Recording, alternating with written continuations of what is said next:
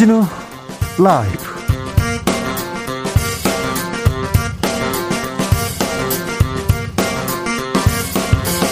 이천이십이년 이월 사일 금요일입니다. 안녕하십니까, 주진우입니다. 준비된 대통령 이재명, 단연코 일등 윤석열, 사자토론 결과 여야는 서로 승리했다고 자평했습니다. 상대를 향해선 특검 뽑나, 검사 윤석열만 보였다, 이렇게 얘기했고요. 다른 쪽에서 왜 답을 못하나, 동문서답 이재명이라고 했습니다. 어제 토론에서 안철수의 국민연금 개혁 제안, 그리고 심상정의 윤석열 미투 사과를 이끌어낸 점 등은 주목을 받았습니다. 그리고 청약 점수, 알리백, 사드까지 화제의 발언 쏟아졌는데요. 토론을 본 뒤 민심은 움직였을까요? 정치연구소 영앤영에서 알아보겠습니다. 어제 첫 토론, 첫 공방 예상대로 대장동에서 시작됐습니다. 대장동 설계는 이재명이다, 이익을 본 건 윤석열이다, 두 후보 충돌했습니다. 오십억 클럽 멤버 곽상도 전 의원 두 번째 구속영장 심사에 출석했습니다. 오십억 클럽 수사는 다시 속도를 낼 수 있을까요? 주스에서 알아봅니다.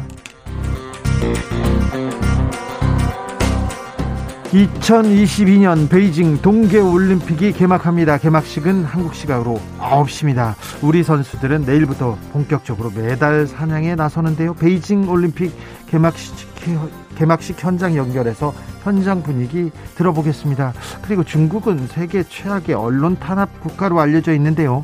올림픽 소식을 전하는 중국 언론의 모습은 어떤지 정철훈 기자와 알아봅니다. 나비처럼 날아 벌처럼 쏜다. 여기는 주진우 라이브입니다.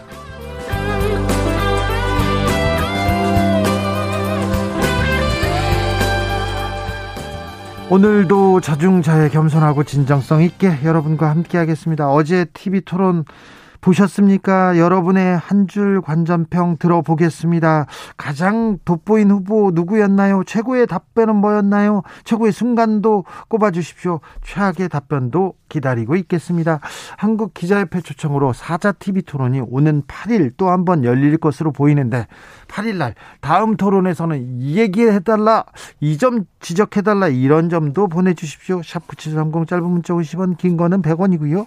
콩으로 보내면 무료입니다. 그럼 주진우 라이브 시작하겠습니다.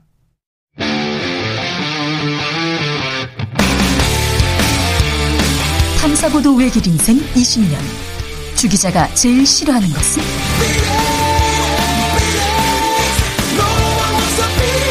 이 세상에서 비리와 부리가 사라지는 그날까지, 오늘도 흔들림 없이 주진우 라이브와 함께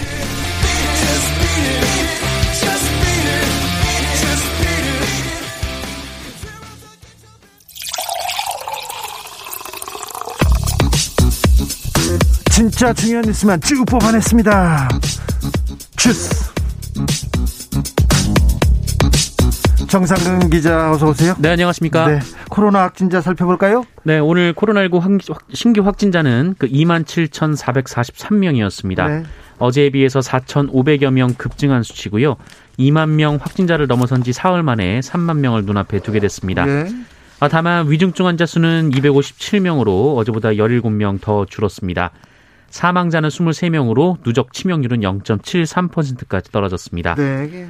어, 반면 무증상, 경증 확진자들이 크게 늘어나면서 이 재택치료자 관리가 한계치에 다다르고 있다, 어, 이런 보도가 나왔습니다. 이제 재택치료로 중심으로 가야 됩니다. 그리고 동네 병원에서 코로나 진료 치료해야 됩니다. 네. 어, 오늘 영시 기준 재택치료자가 십만 사천팔백여 명인데요. 어, 정부가 관리 가능하다고 밝힌 최대 환자 수가 십만 구천 명이어서 어, 이미 근접한 상황입니다. 아, 다만 어제부터 전국의 호흡기 전담 클리닉, 동네 병 의원들이 본격적으로 코로나십구 진료를 시작했고, 어, 정부는 향후 참여 의료기관이 늘어나면서 이 재택치료 관리에도 여력이 생길 것으로 보고 있습니다. 정부에 따르면 현재 이천삼백여 곳의 병의원들이 코로나십구 진료 참여를 신청했고, 육백여 곳이 진료를 시작했다고 합니다. 코로나 확진자 이만 칠천 명대, 확진자는 더 늘어날 것으로 보입니다. 선별진료소 줄이 이렇게 길게 늘어섰더라고요. 아, 추운데 아, 저기서 감기 올까, 거기서 코로나 걸릴까 걱정도 됩니다. 일본은 하루 확진자가 십만 명을 넘어섰습니다. 그리고 누적 확진자는 삼백만 명 넘어섰습니다. 전 세계적으로 오미크론 파도 굉장히 높게 아, 거세게 밀려오니 조심하셔야 됩니다. 정부가 현행 거리 두기 이 주 연장했습니다. 네, 사적 모임 기준 최대 육 인, 그 식당, 카페 등 다중이용시설 영업시간 오후 아홉 시까지로 제한하는 현재의 사회적 거리 두기가 이 주일 더 연장이 됐습니다. 김부겸 총리는 오미크론의 속도를 최대한 늦춰야 피해를 줄이겠다는 목표를 실현할 수 있다라고 밝혔습니다. 다만 이 코로나십구 위중증 치명률이 안정적으로 유지가 된다면 정부는 일상 회복을 다시 추진하고 확진자도 계절 독감 환자처럼 관리하는 방안을 검토하겠다라고 밝혔습니다. 송영길 민주당 대표가 코로나에 확진됐습니다.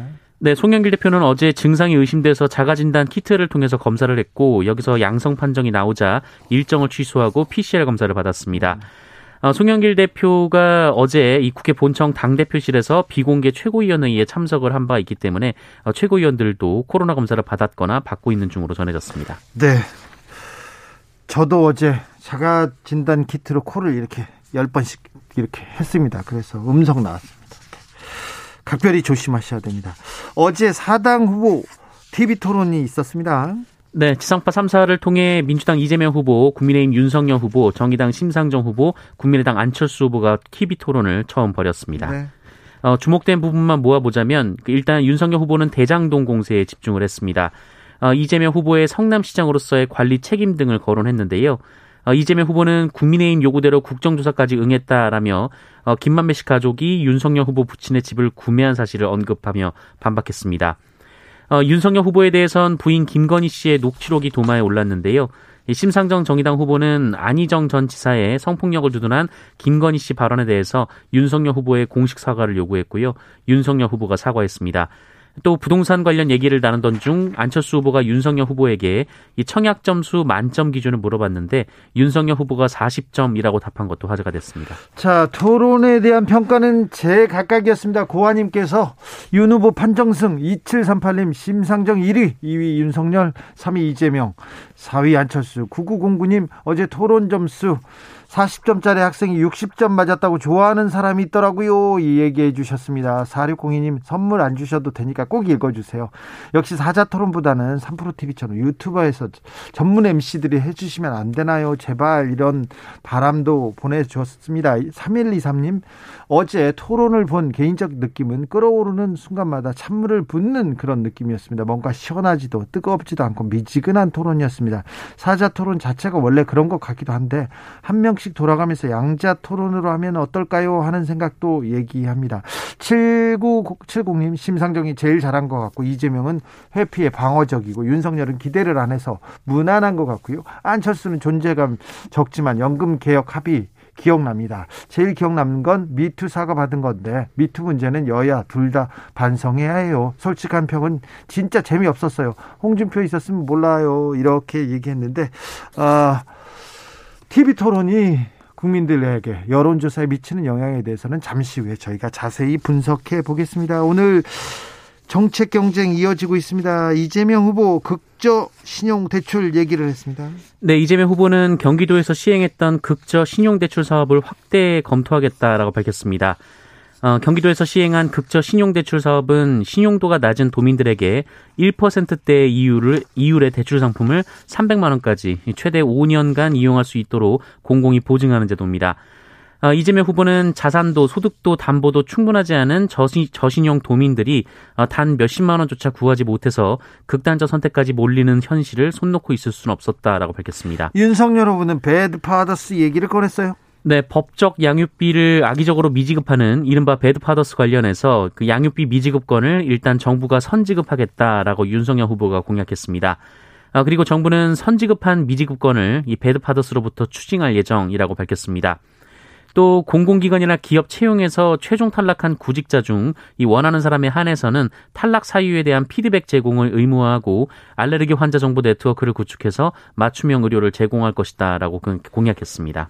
윤석열 후보가 대중국의 강경 발언을 계속 쏟아내고 있는데요. 뒤에서는 중국에 사과했다는 주장이 나왔습니다. 네, 노영민 전 대통령 비서실장의 주장인데요. 오늘 라디오 방송에 출연해서 윤석열 후보가 앞에서는 반중 발언을 쏟아내지만 뒤에서는 몰래 중국 측에 사과성 해명을 했다라고 주장했습니다. 네. 어, 윤석열 후보가 지난해 십이월 이 주한 미국 상공회의소 간담회에서 한국 국민들, 특히 청년들 대부분은 중국을 싫어한다라고 발언한 뒤 이 중국 측이 이를 문제 삼을 가능성을 고려해서 중국 측에 별도로 해명을 했다라는 건데요. 네. 한편 노영민 전 실장은 이 사드 추가 배치 공약과 관련해서는 이미 한미 간에 합의된 내용은 사드 추가 배치는 고려하지 않고 있다는 것이다라고 말하기도 했습니다. 네, 노영민 전 실장은 중국 대사를 지냈죠. 뭐 대표적인 중국통이었는데 이런 얘기를 하셨네요.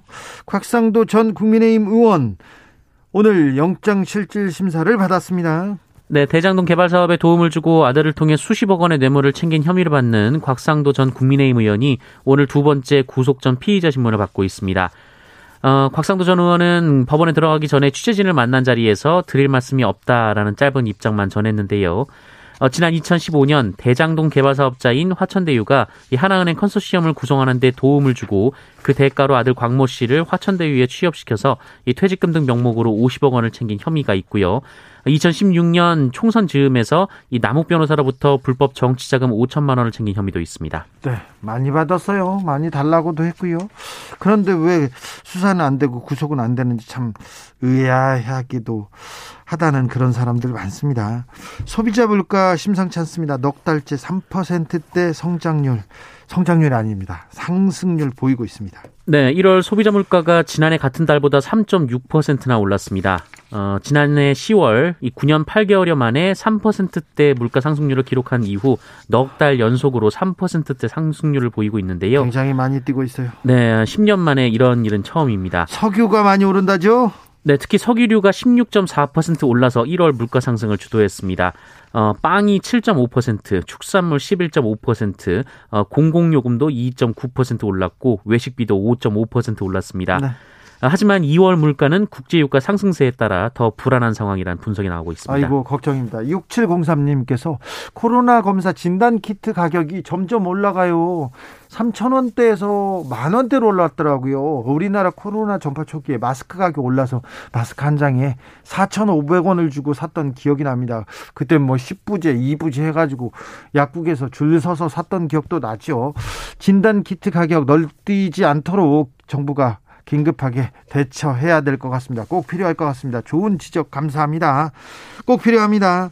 음, 노동자가 공사 현장에서 사망했습니다. 그런데 사업주가 또 솜방망이 처벌을 받았다고요? 네, 공사 현장 내 안전조처 미비로 노동자가 사망했는데도 이 사고 경위를 숨긴 사업주, 현장 소장 등이 집행유예 또는 벌금형 등 비교적 낮은 형량을 받았습니다. 숨기고 감췄는데도요? 네, 이 육십대 노동자가 비계에서 추락해 숨졌는데요. 어, 규정상 설치돼 있어야 되는 안전난간이 없었는데 어, 현장 소장은 안전난간을 이후에 설치해서 사진을 찍어서 제출을 했습니다. 아이고. 어, 그런데 대전지법은 이 관련해서 죄질이 매우 나쁘다라면서도 유족과 합의한 점이나 범행을 반성한 사실 등을 양형에 고려했다며 어, 현장 소장에게는 징역 일년에 집행유예 이년, 어, 그리고 대표 등 업체 임직원 두명에게는 벌금 삼백만 원에서 오백만 원을 선고했습니다. 죄질이 나쁘지만 사장님한테는 꼭 이렇게 네, 따뜻한 판결을 내려주십니다. 참 신기합니다. 네. 주 라이브가 부분 오늘의 뉴스 주스 여기서 마칩니다. 정상근 기자 감사했습니다. 고맙습니다. 육일칠일님 심상정 후보가 질문을 많이 못 받아서 아쉬웠어요. 다들 심 후보의 날카로움, 그 날카로움에 쫄은 건지 약한 후보가 있다고 생각한 건지 이렇게 얘기합니다. 아, 마이크를 마이크를 베이징으로 한번 옮겨보겠습니다. 잘 모르셨죠? 잘 모르셨 지만 이천이십이년 베이징 동계올림픽이 오늘 개막합니다. 우리 시간으로 아홉시에 개막하는데 올림픽 현장 분위기는 어떤지 한번 연결해 보겠습니다. 베이징에 나가 있는 케이비에스 라디오 유기성 피디 어서 오세요. 네, 안녕하십니까. 네. 베이징에 나와 있는 유기성 피디입니다. 네, 피디님. 가서 네. 경, 격리하셨어요? 네. 가서 격리하셨어요? 격리요? 네. 아니요. 경, 격리요. 격리. 네. 아, 저희는 격리는 따로 하진 않았고요. 네. 가기 전에 좀 여러 가지 복잡한 절차가 있었습니다. 아, 그렇습니까? 지금 어디에 계세요? 지금은 이제 메인 미디어 센터라고요. 네. 어, 방송사들이 다 모여있는 곳에 나와서 지금 개막식 장면 보기 위해 기다리고 있습니다. 현지 분위기는 어떻습니까? 올림픽 분위기가 좀 납니까? 뭐 솔직하게 말씀드리면은 그렇게 현장 분위기가 나고 있는 건 아닌 것 같습니다. 어, 거리에 뭐 현수막이나 전광판 이런 것들이 있는데 네. 좀 이상하게 사람들이 별로 없어서 좀 한적한 느낌이고요. 예? 어, 그래도 좀 경기장에 들어가면은 아 올림픽을 하고 있구나 이런 느낌이 들고 있는데 이제 개막식이 앞서서 미리 먼저 예선을 시작한 컬링이나 또 경기 시작한 아이스하키, 또 오늘 시작한 피겨스케이팅 같은 경우는요 관중들이 좀 들어오다 보니까 아마도 예. 이제 좀 올림픽 분위기가 나고 있는 그런 느낌을 받을 수 있었습니다. 무관중이 아니라 관중들이 들어오고 있어요. 네, 무관중이 아니었죠. 어, 아니죠. 네. 원래는 무관중으로 치러질 예정이었지만 어, 이제 초대권을 받은 분들. 초대를 받은 사람들만 입장하는 걸로 지금 좀 바뀌어가지고 예. 정확하게 뭐 삼십에서 오십 퍼센트 사이에서 조절을 하는 걸로는 알고 있지만 네. 좀 꽤나 많은 관중들이 들어와서 같이 응원하고 지켜보고 있습니다. 우리 선수들 메달 전망은 어떻습니까? 어, 뭐 외신에서는 우리나라의 메달 전망을 그렇게 밝게 보고 있지는 않습니다. 네. 뭐 세계적인 데이터 업체 또는 또 에이피 통신 이런 데서는 적게는 이제 금메달 두 개 예상하고 있고요. 예. 금메달 두 개는 우리 선수단이 목표치로 내건 숫자였죠. 그리고 이제 에이피 통신 등에서는 금메달 네 개 이렇게 예상을 하고 있는데 대부분이 뭐 우리도 똑같이 예상할 수 있듯이 쇼트트랙에서 메달이 나올 걸로 예상은 하고 있습니다. 예. 어, 하나 변수는 이제 내일이죠. 내일 저녁에 있을 혼성 계주, 쇼트트랙 혼성 계주가 이번에 처음 생겼거든요. 아, 첫 종목이네요. 여기서 이제 네 우리나라가 원래 메달밭이었던 쇼트트랙을 계속 지켜나갈 수 있을지 아니면 어쨌든 여기는 중국이지 않습니까? 네. 빙상 경기 같은 경우는 어쨌든 홈팀이 굉장히 유리한데 중국이 여기서 먼저 기선제압을 할지 우리가 좀 지켜봐야 될 걸로 보입니다. 도쿄올림픽에서 양궁 경기에서 혼성 게임에서 우리 안산 선수하고 김재덕 선수가 첫 금메달을 따서 또 우리한테 큰 힘을 줬는데 아 내일 아 메달 사냥에 나섰으면 합니다. 자, 피디님 꼭 지켜봐야 네. 할 종목이 있다면 어떤 어떤 종목이 있습니까? 아무래도 쇼트트랙은 당연히 지켜봐야겠지만 우리가 좀 더 지켜봐야 될 건 컬링이 아닌가 싶습니다. 그래요. 지난 평창올림픽 때 뭐 사실 온 국민이 이제 팀킴. 전문가가 됐었죠. 예. 네, 팀킴. 예. 팀킴이 평창 올림픽에서 은메달을 따고 좀 어려운 일들이 있었지만 이번에 가까스로 다시 좀 올림픽에 진출을 하게 됐거든요. 우리 팀킴은 이제 십일 날 캐나다전을 시작으로 다시 한번 이제 대장정을 시작하는데요. 이 컬링이라는 게 좀 일정이 굉장히 빡빡합니다. 이제 십일부터 시작하면은 만약에 매일, 매일 경기가 있더라고요. 그렇죠. 저희가 우리나라가 이제 금메달을 딴다 하면 마지막 날까지 쉬지 않고 매일 경기를 하게 되거든요. 예. 그래서 체력적으로 좀 부담이 될지 모르겠지만 우리나라 선수들이 좀 응원을 통해서 네. 이번에도 팀킴의 역사를 다시 한번 썼으면 좋겠고요. 네. 어, 이 컬링이 열리는 경기장이 어, 기억하실지 모르겠지만 이천팔 년 베이징 올림픽 때 박태환 선수가 금메달을 땄던 그 경기장이에요. 아, 그 수영 경기장이군요. 네. 네, 수영 경기장이 이제 컬링 경기장으로 바뀐 거거든요. 네. 그래서 그런 좋은 기억을 우리한테 다시 좀 알려줄 수 있는 그런 올림픽이 되었으면 좋겠다는 생각이 아, 듭니다. 백, 박태환 선수가 금메달 딸 때 저는 그때 취재 갔었는데. 아, 그건 아시겠네요. 그 경기장에 갔었습니다. 네. 네. 자, 그런데요, 그 중국은 하, 중국 코로, 중국 친구들한테 네. 코로나 괜찮아 얘기 물어보면 니네 통.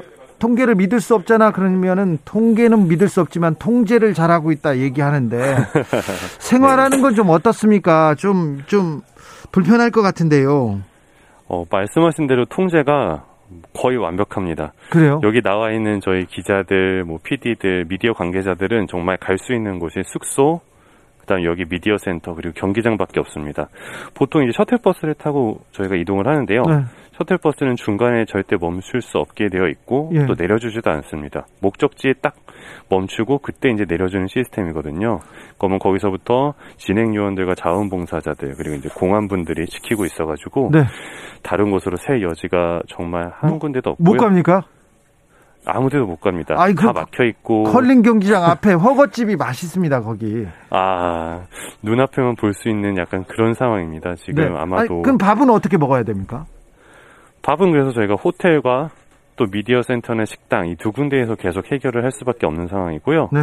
저는 이제 온 지 한 일주일 정도 돼가지고 아직은 괜찮은데 미리 오신 분들 계시거든요. 네. 그분들은 지금 굉장히 이제 식사가 힘들어지고 있는 상황입니다. 어, 음식은 입에 맞습니까? 어, 원래 중국하면 맛있는 음식들이 좀 생각이 나잖아요. 예. 근데 지금 이곳에 있는 저희가 먹고 있는 음식들은 그렇게 맛있는 음식은 아닌 것 같습니다. 아, 그래요? 뭐 호텔 밥은 그나마 괜찮은데요. 미디어 센터에서는 로봇이 만드는 음식들이 굉장히 많거든요. 아니, 경기장에서도 그렇고 성화 봉송할 때도 그렇고 로봇이 계속 나오더라고요. 네, 로봇을 계속 볼 수 있는데 뭐 만들어주는 것도 로봇, 배달도 로봇. 일단 호텔에서도 음식을 시키면 로봇 갖다 주거든요. 아, 그래요? 쓰레기도 로봇이고. 로봇이 굉장히 많은데 좀 하나 의아한 거는 예를 들어서 저희가 배달을 받지 않습니까? 예. 그러면 그거 먹고 나서 또 아니면 요 미디어 센터에서 배달받은 주문받은 걸 제가 먹고 나서 반납은 저희 케이비에스 식당에서 반납하듯이 똑같이 제가 아, 제 손으로 움직여서 갖다 줘야 되거든요. 아, 그래요? 약간 아이러니한 면이 좀 있습니다. 아니, 가져갈 때도 로봇이 가져가야죠. 그러니까요. 그게 더 편할 것 같은데 네. 그렇진 않더라고요. 로봇의 성능은 어떻습니까? 중국산인데. 어, 로봇의 성능은 네. 뭐 배달을 저한테 배달을 왔던 호텔방에 네. 배달을 왔던 로봇 같은 경우는 제가 같이 동행도 하고 엘리베이터도 같이 타고 내려가 봤거든요. 예. 기, 길은 굉장히 잘 찾고요. 예. 음, 뭐 장애물이 있으면 이렇게 살짝 살짝 피해가는 모습은 볼 수 있더라고요. 아, 놀랍네요. 그리고 네 소독도 로봇이 하면서 돌아다니거든요. 아, 네. 그 소독 로봇도 뭐 사람이 있으면 제가 중국말은 잘 모르지만 아마도 뭐 인사를 하거나 조심하세요라는 말을 외치면서 좀 다른 곳으로 피해가는 그런 로봇 정도 됩니다. 오늘 어, 중국 베이징 시각으로 여덟 시, 한국 시각으로는 아홉 시에 개막식 열립니다. 그죠? 네. 개막식에서 놓치지 말아야 될 장면이 있습니까? 개막식에서 어떤 장면이 나올지는 아직까지 계속 좀 공개가 되지 않고 있습니다. 아, 원래 마지막까지 이제 꽁꽁 숨기는 게 개막식의 묘미 중에 하나라고 볼 수 있는데요. 네. 뭐 많은 분들이 아시는 것처럼 이천팔 년 개막식을 연출했던 장희모 감독이 이번에도 똑같이 연출을 하고요. 예. 그래서 장희모 감독 같은 경우는 이제 최초로 동계와 하계를 동시에 연출한 그런 총괄 감독으로 이제 남게 되었습니다. 네. 오늘 하나 공개된 것이 어, 이천팔 년 베이징 올림픽 개막식에서 이제 불꽃으로 탁 터지면서 새 둥지 모양이 나왔던 적이 있거든요. 예. 예, 그 경기장의 모습이 이번에도 다시 재현될 것이다라는 정도의 소식은 들려오고 있는데 네. 정확한 내용은 우리가 아직 좀 기다려봐야 될 것 같습니다. 알겠습니다. 유기성 피디는 저 사무실 제 뒷자리에 앉아 계신 분인데 아, 베이징인데 네. 뭐 옆에 앉아 있는 것처럼 이렇게 또렷이 잘 들립니다. 네. 잘 들리나요? 저는 네. 잘 모르겠어요. 네, 아주 잘 들립니다. 케이비에스 기술력이 아주 대박입니다. 네. 아, 네. 몸 잘 챙기시고요. 또 베이징 소식 계속해서 좀 전해 주십시오. 알겠습니다. 네.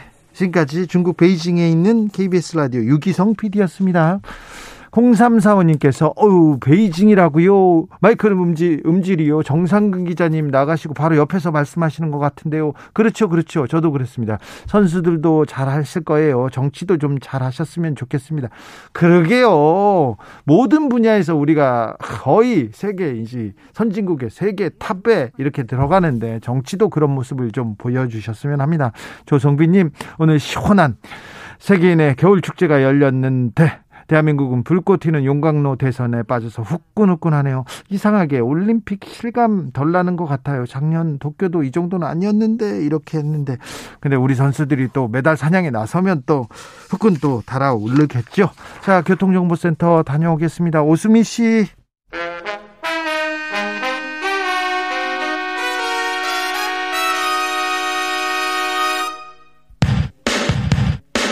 주진우 라이브 돌발 퀴즈.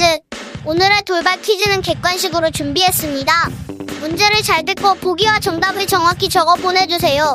오늘 밤 베이징 동계올림픽이 화려한 막을 올립니다.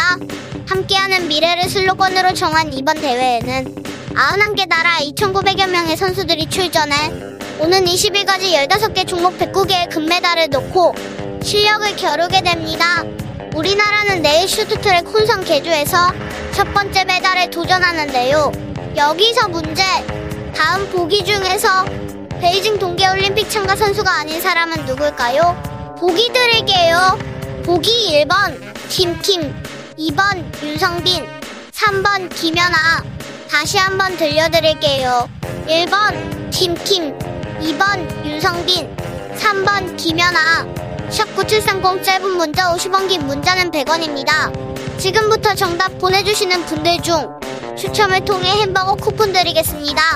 주진우 라이브 돌발 퀴즈, 월요일에 또 만나요.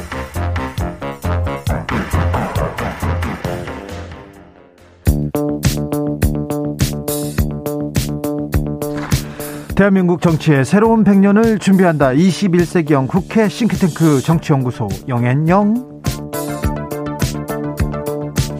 정치권에 보내는 고급진 정치 컨설팅입니다. 오늘도 뜨겁게 분석해 보겠습니다. 정치는 데이터다, 정치는 과학이다. 박시영 티비 진행자, 어서 오세요. 네, 반갑습니다. 박시영입니다. 정치는 촉이다, 감이다, 불을 만드는 경험의 힘. 저자 최영일 평론가, 어서 오세요. 네, 정치는 우주의 기운입니다. 아, 그렇습니까? 네. 기입니까? 기죠. 기. 감이고. 네. 네.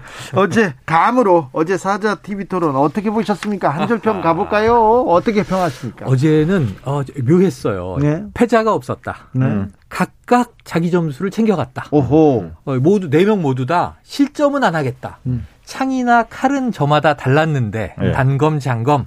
방패 하나는 튼튼하게 들고 나와서 준비를 잘했더라고요. 어, 준비 잘했어요. 그래서 네. 이제 별로 상처 입은 선수가 없어요. 그래서 네. 제가 보기엔 아 탐색전과 전초전이 서로 만족스러운데 서로 아쉬움을 남겼기 때문에 네. 네. 이 차 삼 차 토론이 법정 토론회에 더 가겠구나.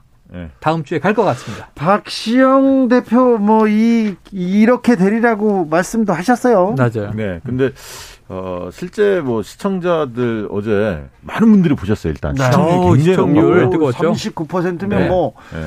어, 어마어마합니다. 역대 이 위. 그만큼 지금 일, 이 싸움이 치열하기 때문에 치열하다. 관심을 나왔어요. 모았고 또 음. 최초 토론이니까 맞아요. 또 옥신각신 많이 하지 않았습니까? 네. 그래서 많이 본 것 같은데 어, 저는 이 원래 이제 보는 재미는 음. 싸워야 에이. 치열하게 불꽃이 튀어야 나쁜 사람 그 보는 재미가 있잖아요. 어제 딱 좋았어요. 나쁜 사람. 네. 아니면 네. 굉장히 격조 있는 정책 토론이 이루어지거나 아, 정말 둘 사람, 중에 하나야 하는데 어, 국민을 감동시키거나 네. 전자가 재밌지. 원래 자, 싸움은 부채의 맛인데 그러지 마세요. 어제는 좀 불꽃이 튀는 등 마는 등 좀 아. 약간 탐색전이 좀 있었다. 네. 그런 부분에서 이제 보는 분들은 네. 조금은 이제 밋밋해서 어. 아쉬움을 좀 느끼지 않았을까. 그런데 저도 무승부였다. 승자 없는 네. 어제 토론회였다. 이렇게 봅니다.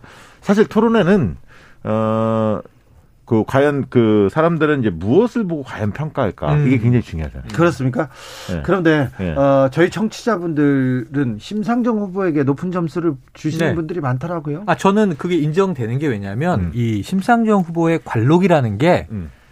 이 아까 얘기한 링에 네 명이 올라갔어요. 음. 검투사가. 음. 그래서 싸우는데 음. 적당히 싸워서 재미가 없는 건 아닌데 음. 뭔가 좀 시원한 한 방이 없어. 네. 근데 심상정 후보의 질문, 윤석열 후보에 대한 공격, 음. 또 때론 이재명 후보에 대한 뭐 섭섭함을 드러내는 공격, 음. 안철수 후보 타격감이 제일 좋아요. 근데 음. 저는 청량감이 있죠. 지난 대선에서도 음. 토론에 누가 제일 잘했냐 하면 심상정, 유승민 두 분이 높게 나왔어요. 이천십칠 년에. 안, 십칠 년에. 네. 안철수 후보가 제일 그때는 아, 안 좋게 그때는 나왔습니다. 그때는 토론 때문에 망했다고 봅니다. 네. 그래서 지지율이 폭락했습니다. 그런데 그렇죠. 그 당시에 유승민, 심상정 지지율이 올랐느냐? 아니죠. 아. 토론회 때문에 지지율이 오르지 않았습니다. 맞아요. 그 얘기는 뭔 얘기냐면 네.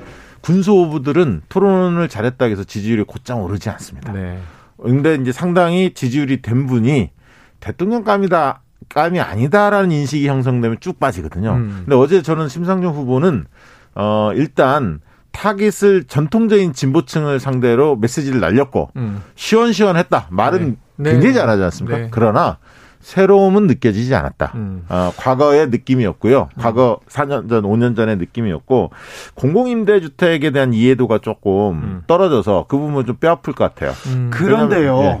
그런데 저는 음. 안철수 후보가 뭔가를 보여줄 수 있, 있는 가장 좋은 기회였는데 저는 잘했다고 봅니다.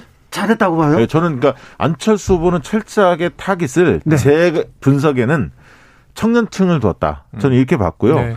그러니까 이제 굉장히 긴장하시고 막 표정이 얼어 있고 말 말도 약간은 자연스럽지 않고 자연스럽지 음. 않고 조금 이제 말이 헛나가는 경우도 있었지만. 진정, 진정성이 돋보였다. 음. 저는 말하고자 하는 그 어떻게 보면 그, 네. 어, 그 속내 이 부분이 사람들한테 울림을 줬다. 특히 아. 그 국민연금 관련해서 네네네. 이 개혁을 해야 한다라는 걸 강하게 이야기하셨고, 그래서 저는 이끌어내고. 저는 안철수 후보가 네. 오히려 지지율 내 후보 거의 그 밋밋하겠지만 음. 반등 요인은 안철수 후보가 오를 수 있는 여지는 좀 있다라고 오, 저는 봤어요. 오, 데이터박한테 아주 후한 점수를 받습니다. 그리고 모두 그렇죠. 까기 전략을 했어요. 처음에 윤석열 후보를 견제하고 그렇지. 또 이재명 후보 비판도 하면서 음. 나름대로의 이 얘기는 완주의지를 상당 부분 드러낸 네네. 것이다. 그래서 저는 추가 토론에도 안철수 후보가 굉장히 적극적으로 임할 가능성이 높아졌다. 신지영 대표의 분석을 귀담아드릴 필요가 있어요. 네네. 그래서 심상정 후보가 뭐 청량감이 있었지만 보던 모습 아니냐. 그리고 안철수 후보가 어제 조금 막 팍팍 치고 나가지 못했다고 해서 못한 게 아니라 상당히 노력했고 잘한 거다. 이런 평가가 있어요. 네. 저는 그 반대의 입장인데 박 대표의 말씀을 존중하면서 네. 하나는 뭐냐면 일단 토론은 좀 다이나믹해야 되는데 네. 이 심상정 후보가 본인의 지지율을 가져가는 데는 한계가 분명히 있어요. 감초 역할을 잘했다. 네. 심호가 없, 없었더라면 어제 토론이 좀 정말 밋밋했을 거예요. 네. 예를 들면 이 윤석열 후보한테 제가 다 부끄럽습니다. 이렇게 얘기하고 음. 또 이재명 후보한테는 이 공공임대주택 얘기하면서 어 그랬습니까? 몰랐습니다. 뭐 이런 얘기도 하고 그러면서 조금 이제 이렇게 이 막 긴장감을 불어넣는 모습이 있거든요. 근데 네. 본인은 지난번과 다르게 그 중간에 칩거가 있었고 예. 도대체 정의당 정체성이 뭐냐 이런 비판도 들었고 사퇴하나 완주 못하고 내려오나 이런 걱정도 있었던 상황에서 돌아와서 조금 이제 정의당의 정체성이나 본인의 모습을 회복시켰다 이런 정도 평가는 줄 수 있을 것 같아요. 심상정은 후보 면접갈 역할을 다 했어요. 맞아요. 후보로서는 돋보이질 못했고요. 네. 변길상님은 안철수는 계속 떨었고 음. 윤석열은 상식이 없었고 심상정은 여전했고 이재명은 말을 잘하던데요. 이공이공님은 저는 지난 대선 토론 때 안철수의 안철수 후보의 실망입니다. 아니 실망입니다. 에, 말투에 실망했었는데 이번 음. 토론에서 너무 잘하시지 않았나 싶었어요. 특별히 청약 점수 이렇게 윤석열 후보한테 찔렀을 때 네네. 그거 네. 굉장히 예리하더라고요. 주, 준비해왔죠. 네. 네. 그러니까 이제 어제 사실은 기억에 회자될 만한 명언, 음. 오래오래 회자될 만한 말은 사실 별로 그래. 없었어요. 모든 아. 후보가. 그렇죠. 실언이 없었거든요. 예, 실언, 아. 결정적 실수가 있거나 네네네. 아니면 과거에 노회찬 의원처럼 네. 한마디 하면 그게 오랫동안 여운이 남는. 어, 저는 하나 정도는 있는데. 뭐, 뭡니까? 개미들이 원합니다. 정말 개미들이 원합니까? 저는 아. 그 순간 아. 어, 저렇게 딱 직원 단언을 할 수 있는. 주식 양도세 말이죠. 네, 그렇죠. 개미들하고 상관없잖아요. 개미들하고 상관없고 개미들의 생각도 의견이 네. 분분해요. 네. 분명히 뭐 윤 후보의 정책에 찬성하는 네. 사람도 있겠지만 그래서 전혀 이제 이게 뭐냐면 어, 국민들은 토론을 보면서 어, 어떤 기준을 가지, 가지고 과연 바라볼까 이게 이제 굉장히 중요한데 제 생각에는 음. 첫째는 대통령 까임이 아니냐 각 후보들을 따져봅니다. 그럴 네. 때 이제 정책이라든가 국정에 대한 이해도를 한번 보고요. 음. 그다음에 어떤 주장을 펼 때 그게 합리적인지 아닌지를 음. 따져보고 세 번째는 토론에 임하는 태도 이런 걸 음. 종합적으로 봐서 아, 저 사람은 대통령감으로서 준비가 됐구나 안 됐구나 이걸 판단하고 두 번째는 음. 안정감이 있느냐 없느냐 음. 세 번째는 토론을 누가 주도하느냐 주도성 음. 자신감이라든가 그렇죠, 그렇죠. 이런 걸 좀 따져봅니다. 그다음에 아까 얘기했던 기억에 남는 말을 누가 하느냐 음. 말실수를 하거나 아니면 명언을 남기거나 그렇지, 그렇죠. 마지막으로는 어, 내가 듣고 싶은 얘기를 누가 해주느냐. 네. 이거 본질 관심 있는 분야. 그러면, 그러면. 관심 있는, 지금 각각의 생활에 관심 있는 음. 영역들이 있지 않습니까? 근데 어제 저는 이재명 후보는 철저하게 중소상공인 자영업자의 타깃을 줬다. 음. 이렇게 봤고요. 그 메시지가 많이 나왔습니다. 네. 상대적으로. 먹고 사는 문제. 예. 그 다음에 상대적으로 윤석열 후보는 그 안보를 네. 많이 강조하시면서 맞아요, 맞아요. 전통적 보수층을 겨냥한 메시지를 많이 맞아요. 내셨죠. 그래서 어, 이재명 후보는 안정감과 해박함 이런 음. 부분은 확실히 유감없이 드러냈고 음. 경제적 식견이 있구나. 이 부분은 어, 설명이 된 것 같은데 음. 다만 대장동 문제에 있어서 어, 조금 수세적이지 않았느냐라는 음. 부분 하나하고 음. 표정이 그렇게 박지가 못했다. 좀 네네네. 굳어 있었다. 네네. 이 부분을 지적할 수가 있을 것 같고요. 아. 그다음에 약간 공격보다는 수비에 치중한 느낌도 좀 네. 들었고요.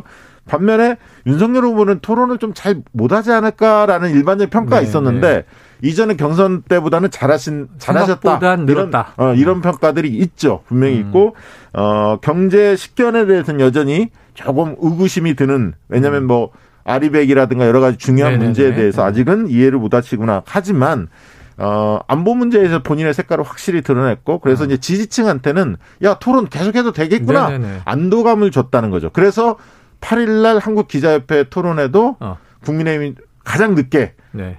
참석하겠다. 이렇게 네. 입장을 어, 낸 게 아닌가 그렇게 음. 생각이 듭니다. 그래서 보면은 저는 어제 그림을 쫙 보면서 혼자 상상을 했어요. 이 네, 네 마리의 이 맹수가 링에 올라갔는데 어떤 동물인지를 비유해 보면 지금 분석은 뭐 워낙 탁월하게 해주셨으니까 전 우주의 기운을 모아서 자 감으로 자 이게 심상정 후보는 네. 어 이게 늑대다 늑대 네. 음. 심상정 근성이 늑대. 있습니다. 음. 딱 물면은 안 음. 놓쳐. 네. 그러면서 또 여우의 지혜를 갖추고 있어요. 음. 네. 그 맹수야. 네. 그리고 딱 이제 공격력이 있고 관록이 있어. 네. 그렇죠. 이재명 후보는 호랑인데 네. 딱 위압감이 있고 아까 말씀하신 회의를 주도했단 말이에요. 토론을.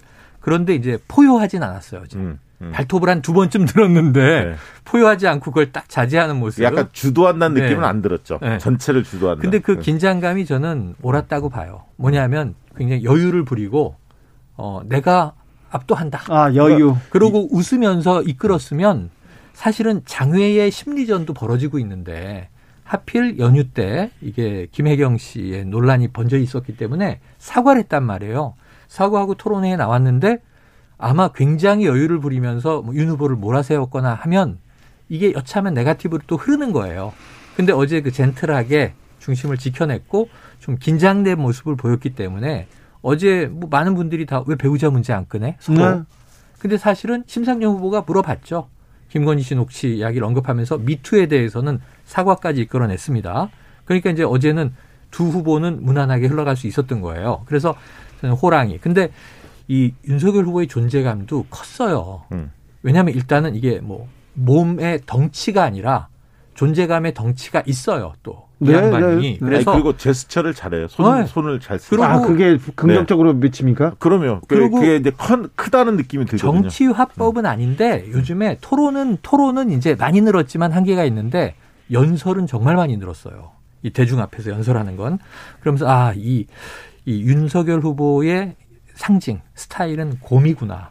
곰, 곰, 곰, 곰, 곰. 악어 아니고 곰이요. 악어 아니고. 약간 곰. 사자 뭐 이런 거 아니에요? 아, 곰인데 곰, 왜 그러냐면 예. 왜 그러냐면 곰상이라고 한 사람이 있었어요. 리더십의 두 개가 순발력과 지구력이 같이 있어야 돼요. 네. 버티는 근성도 있어야 되고 음. 그다음에 치고 나가는 순발력도 있어야 되는데 음. 예를 들어 호랑이가 어제 순발력을 많이 못 보여줬어요, 의외로. 음. 음. 근데 곰은 약간 한 템포가 느려요. 음. 이 버티는 지구력도 좋고 근성이 있는데. 이 민첩성은 떨어진단 말이에요. 늑대나 음. 호랑이에 비하면. 음. 그래서 이게 이 저 존재감은 있는데 음. 팍팍 치고 나가질 못하고 음. 한 템포가 느리다 보니까 음. 아마 이제 어떤 편견 없는 시청자분들이 보기에는 아, 조금 답답한데 이런 느낌이 있고. 안철수는 뭡니까? 안철수 후보가 정말 전 안타까운 게 높이 평가한 거는 존중하지만 음. 안철수 후보가 어제 더 득점할 수 있었다. 그렇죠. 가장 좋은 포지션이었다. 그렇죠. 윤 후보를 치든 이재명 후보를 치든 이 굉장히 따가지고 갈 점수 보따리가 많았는데 그리고 야권의 네. 야권의 주요 주자가 나다.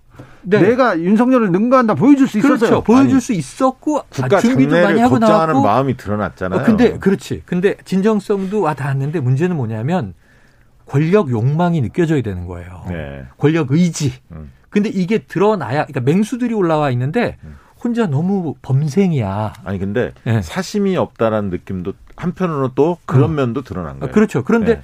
그러다 보니까 제가 이제 동물로 비유를 했으니까 보면 음. 양이야? 아, 이분은 집에서 키워진 네. 온실 속의 반려동물 같은 아. 반듯한 음. 품종 좋은 음. 이 집견. 예, 저는 그러다 근데, 보니까 이제 이 야수성이 좀 돋보이지 못했다. 저는 음. 그 여론조사 하는 입장에서 네.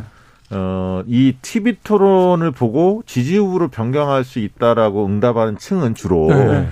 이십, 삼십대가 제일 높았어요. 연령별로 보면. 어, 과반이었죠. 이제 과반. 중도층이 있죠. 네. 자, 이십, 삼십대 중도층. 음. 이십, 삼십대를 과연, 과연 누가 과연 음, 가져가겠는가. 타깃을, 타깃을 가지고 정서를 자극했느냐. 음. 논리도 있지만 정서를 자극했느냐 중요한데. 이십, 삼십대한테는 누가 점수를 땄습니까? 저는 안철수가 땄을 거라고 하는 거예요. 왜냐하면 음. 아까 연금개혁 문제라든가 청, 주택청약 관련해서 네네네. 점수를 땄어요. 거기서. 청년 가점이나 이런 거에 대해서 윤석열 후보가 그 현실성이 없는 얘기를 했다라는 것을 음. 어. 안철수 후보가 폭로한 거잖아요. 네, 사실 네. 드러낸 거 아닙니까? 네. 그런 부분들, 그다음에 연금 문제 이런 걸 거론하면서 청년들이 관심 있어하는 사안들을 어, 어필을 했다. 저는 어. 좀 그렇게 보는 편입니다. 아, 저도 그거는 인정하는 게, 저는 실용적인 측면에서 윤석열 후보가 청년에게 희망을 주기 위해서 특히 이대남 전략을 얼마나 공략했습니까? 그런데 예를 들면 어, 군필하고 이 청년들에게 우리 청약할 때 가점 오 점 줄 거야, 이런 이제 공약을 냈는데, 그렇죠, 그게 아무 의미 없다는 걸 안철수 후보가 폭로해버린 거예요. 네, 그러니까요. 심지어 만점도 몰라. 네. 그런데다가 서울에서 최대한 청년층이 그럼 이 점수를 모으면 얼마인지 아느냐, 육십이 점이다. 음. 그럼 이게 뭐 사실은 청약 가능성이 낮단 말이에요. 네. 그러니까 이 여러 가지 오점이 아무 의미가 없다, 이런 얘기들을 직설적으로 하니까 네. 윤석열 후보가 거기서 좀 혼란을 일으켰거든요. 그런 점에서는 청년층에 대해서 안철수 후보가 존재감을 보인 게 맞고, 음. 아마 이십 대 청년층의 표를 누가 어제 제일 많이 끌어갔을까 하면 안철수 후보라는 건 동의 가능. 아, 그러면요. 네, 네. 티비 토론하고 티비 토론이 지지율이나 이 여론조사에 영향을 미칠, 음. 미칠 때 가장 크게 영향을 미치는 부분이 네. 이공삼공하고 중산층, 중도층, 중도층 아닙니까? 여성, 여성도 있다고 봐요. 그러면 음. 어제 그러면 어제 안철수 후보가 제일 잘한 게 됩니까? 아니, 그러니까 상대적으로는 저는 조금 음. 실리를 챙겼다는 거예요. 네. 토론을 네. 잘했다는가가 네. 아니라 네. 네. 이 아까 있던 진정성이나 그런 타깃을 잘 설정했다. 네. 네. 네. 저는 이제 그렇게 평가하는 거죠. 토론을 잘했다 못했다가 아니라. 설명절 이후 여론조사를 보면 오늘 안철수 후보가 한 자릿수로 떨어진 게 좀 있어요. 네. 네. 그런데 이 주말 사이 네. 다음 주 초에 발표될 여론조사에는 거기 좀 복원될 가능성은 있다. 아, 안철수 복원된다. 예, 예, 그리고 가능해, 어떻게 봅니까? 그거는 전 동의해요. 그러니까 지금 뭐 사실 이번 토론에서 윤석열, 이재명 후보는 어, 각 지지층한테는 실전 포인트는 없고 견고합니다. 견고합니다. 왜냐하면 또 이재명 후보는 기대만큼은 좀 못했다, 이런 평가가 있을 수는 있어요. 네네. 그러나 어, 논리력이라든가 국정에 대한 준비 하는 마음이라든가 어떤 음. 역량이라든가 이런 음. 부분은 분명히 다, 다른 후보에 비해서 상당히 앞서 있던 네네, 모습을 맞아요. 보여줬거든요. 그러니까 지지자들도 보니까 견해가 약간 엇갈리는 것 같아요. 상대적으로는 제일 잘했다, 이런 평가도 있지만 기대한 만큼은 좀 못한 거 아니냐. 어. 또 약간 어, 여론조사에서 지지율이 오차 범위 내에서 박빙 열세가 조금 있었는데, 그런 음. 조사가 그러면 추격자의 입장에서 좀 더 더 잘했어야 하는 거 아니냐. 음. 이런 아쉬움을 좀 토로하는 분들도 분명히 있습니다. 네, 티비 토론에서 케이오 승을 케이오 승 때려 눕히기를 또 원하는 분들이 있어요. 한편으로는 윤석열 후보는 또 기대가 어. 그렇게 크지 않았기 때문에 네네. 어? 과거 경선 때보다 좀 나아졌네? 이렇게 보는 분들이 네. 있는 것 같아요. 그게 이제 토론을 잘했다기보다는 어. 기대 수준이 후보별로 좀 차이가 있다 보니까 안철수 어. 후보는 지난 대선 때 모습을 가지고 평가하는 거고 음. 심상정 후보도 마찬가지인 겁니다. 그렇네요. 예. 그렇네요. 제가 보기에는 이재명 후보가 어제 전략을 잘 썼어요. 잘 썼습니까? 어, 어제 첫 번째 굉장히 아기다리고 기다리던 이 티비 토론이 열렸고 네 명이 링에 올라갔는데, 어제 이재명 후보가 압도하고 윤석열 후보를 마구 유효타로 때려서 케이오 승한 것 같다. 지지율에 아무 도움 안 되고요. 음. 위험에 빠집니다. 위험에. 그러니까 안정감을 주려고 하는 의도였던 것 같아요. 국민들이 토론도 네. 못 보고. 네. 그런데 그렇죠. 어제 아주 적당했기 때문에 음. 네 명 모두 만족하고 네 명 모두 아쉬운 상태에서 돌아가서 음. 다음 주에 우리가 또 이 차 토론을 보게 된 거고. 그렇습니다. 아까 이제 뭐니 뭐니 해도 토론은 싸워야지 뭐 이런 얘기 하신 그 충족감은 앞으로 나올 거예요. 아, 네. 그렇죠. 점점 강도는 세집니다. 네. 그런데 먼저 총을 뽑는 자가 불리해요, 사실은. 어제는 사실은 음. 총을 먼저 사실 윤석열 후보가 뽑았죠. 대장동, 대장동 대장동을 뽑았죠. 이제 음. 앞으로는 어떻게 될지 모르겠고. 음. 어, 저는 뭐, 아무튼 그런 측면에서 이재명 후보는 자영업 소상공인 쪽에서는 분명히 어필한 부분이 있어요. 음. 그러니까 그분들이 볼 때는 지금 이제 추경을 증액을 해야 하는데, 이런 부분들이 빨리 됐으면 좋겠는데, 시원하게. 이 부분에 대한 의지가 확실히 있구나. 이재명 그렇죠. 후보 쪽은 이제 그런 부분은 어필했다고 봅니다. 자, 팩트체크도 그렇고, 앞으로 보면 이 차 토론 때는 일 차 토론 때 던진 말이 자기에게 덫이 될 수도 있고요. 또 그게 또 새로운 포석, 디딤돌이 될 수도 있는데, 어제 이재명 후보가 제일 포석을 잘 깐 건 뭐냐면 음. 자, 향후 오 년을 이끌어갈 대한민국의 선장인 대통령은 뭘 해야 되느냐. 음. 그걸 그냥 표대를 잘 꽂았어요. 음. 그, 저는 하나만 더 말씀. 윤석열 후보도 이제 내부에서 캠프 내에서 자강론과 음. 단일화를 주장하는 연대론, 이 두 가지가 팽팽했었는데 최근에 음. 이제 지지율이 좀 올랐기 때문에 자강론을 자강론이 좀 더 힘을 얻었습니다. 단일화 이준, 목소리가 이, 잦아들었고. 그렇죠. 이준석 대표도 안철수 후보와 단일화에 대해서 반대를 하기 때문에. 그렇죠. 그런데 이제 어제 토론을 보면서 윤석열 캠프 내에서 자강론이 좀 더 힘을 얻을 가능성이 있다. 음. 저는 그렇게 봤습니다. 왜냐하면 음. 티비토론에서 일방적으로 밀릴 거에 대한 우려감이 일말의 우려감이 있었었는데. 그렇죠. 우려하는 사람 많았어요. 네, 그 부분을 많이 아. 털어낼 수 있, 네. 있었던 네. 계기가 됐기 때문에 네. 앞으로 야권 단일화 이쪽보다는 음. 자강론이 당분간은 위세를 떨치지 네. 않을까. 그렇게 본다면 시간이 별로 없거든요. 시간이 없어요. 네. 팔육이사님, 저는 X세대입니다. 어. 엠 지 세대 조카들에게 토론 소감 물어보니까 안철수 후보가 좀 더 공격적인 토론을 해줬으면 하는 아쉬움을 토로하더라고요. 그렇죠, 그렇죠. 공칠구팔님, 토론 주도는 어제 뭐니 뭐니 해도 정관용 있지 않습니까? 아, 아주 잘했습니다. 잘하셨어요. 정관용 님이 대통령감이에요. 정관용 교수 잘하셨어요. 천성현님, 무슨 토론 시험 치는 건가요? 정말 재미없는 토론이었습니다. 평소 후보 생각을 했던 걸 말해야지. 네. 공부해서 시험 치나요? 얘기하는 어. 분도 있고요. 아, 예리하십니다. 모범답안만. 저는 안 후보가 이 후보에게 문재인 후계자입니까? 물어볼 때 옛날 어. 아바타가 떠오르는군요. 네, 그렇게 네. 생각하셨군요. 이구일구님, 대선 후보 다음 토론에는 부동산 안보 모두 중요한 과제지만 무엇보다도 음. 국민의 삶과 질이 어떻게 하면 좋아질지 음. 고민해 주세요 얘기합니다. 자, 이 차 토론이 예고돼 있습니다. 후보들 좀 전략을 바꿔서 네네. 들고 오겠죠? 저는 이 여기서 이 외전이 하나 등장해요. 외전. 예, 그러니까 사자 토론 어제 처음 봤지.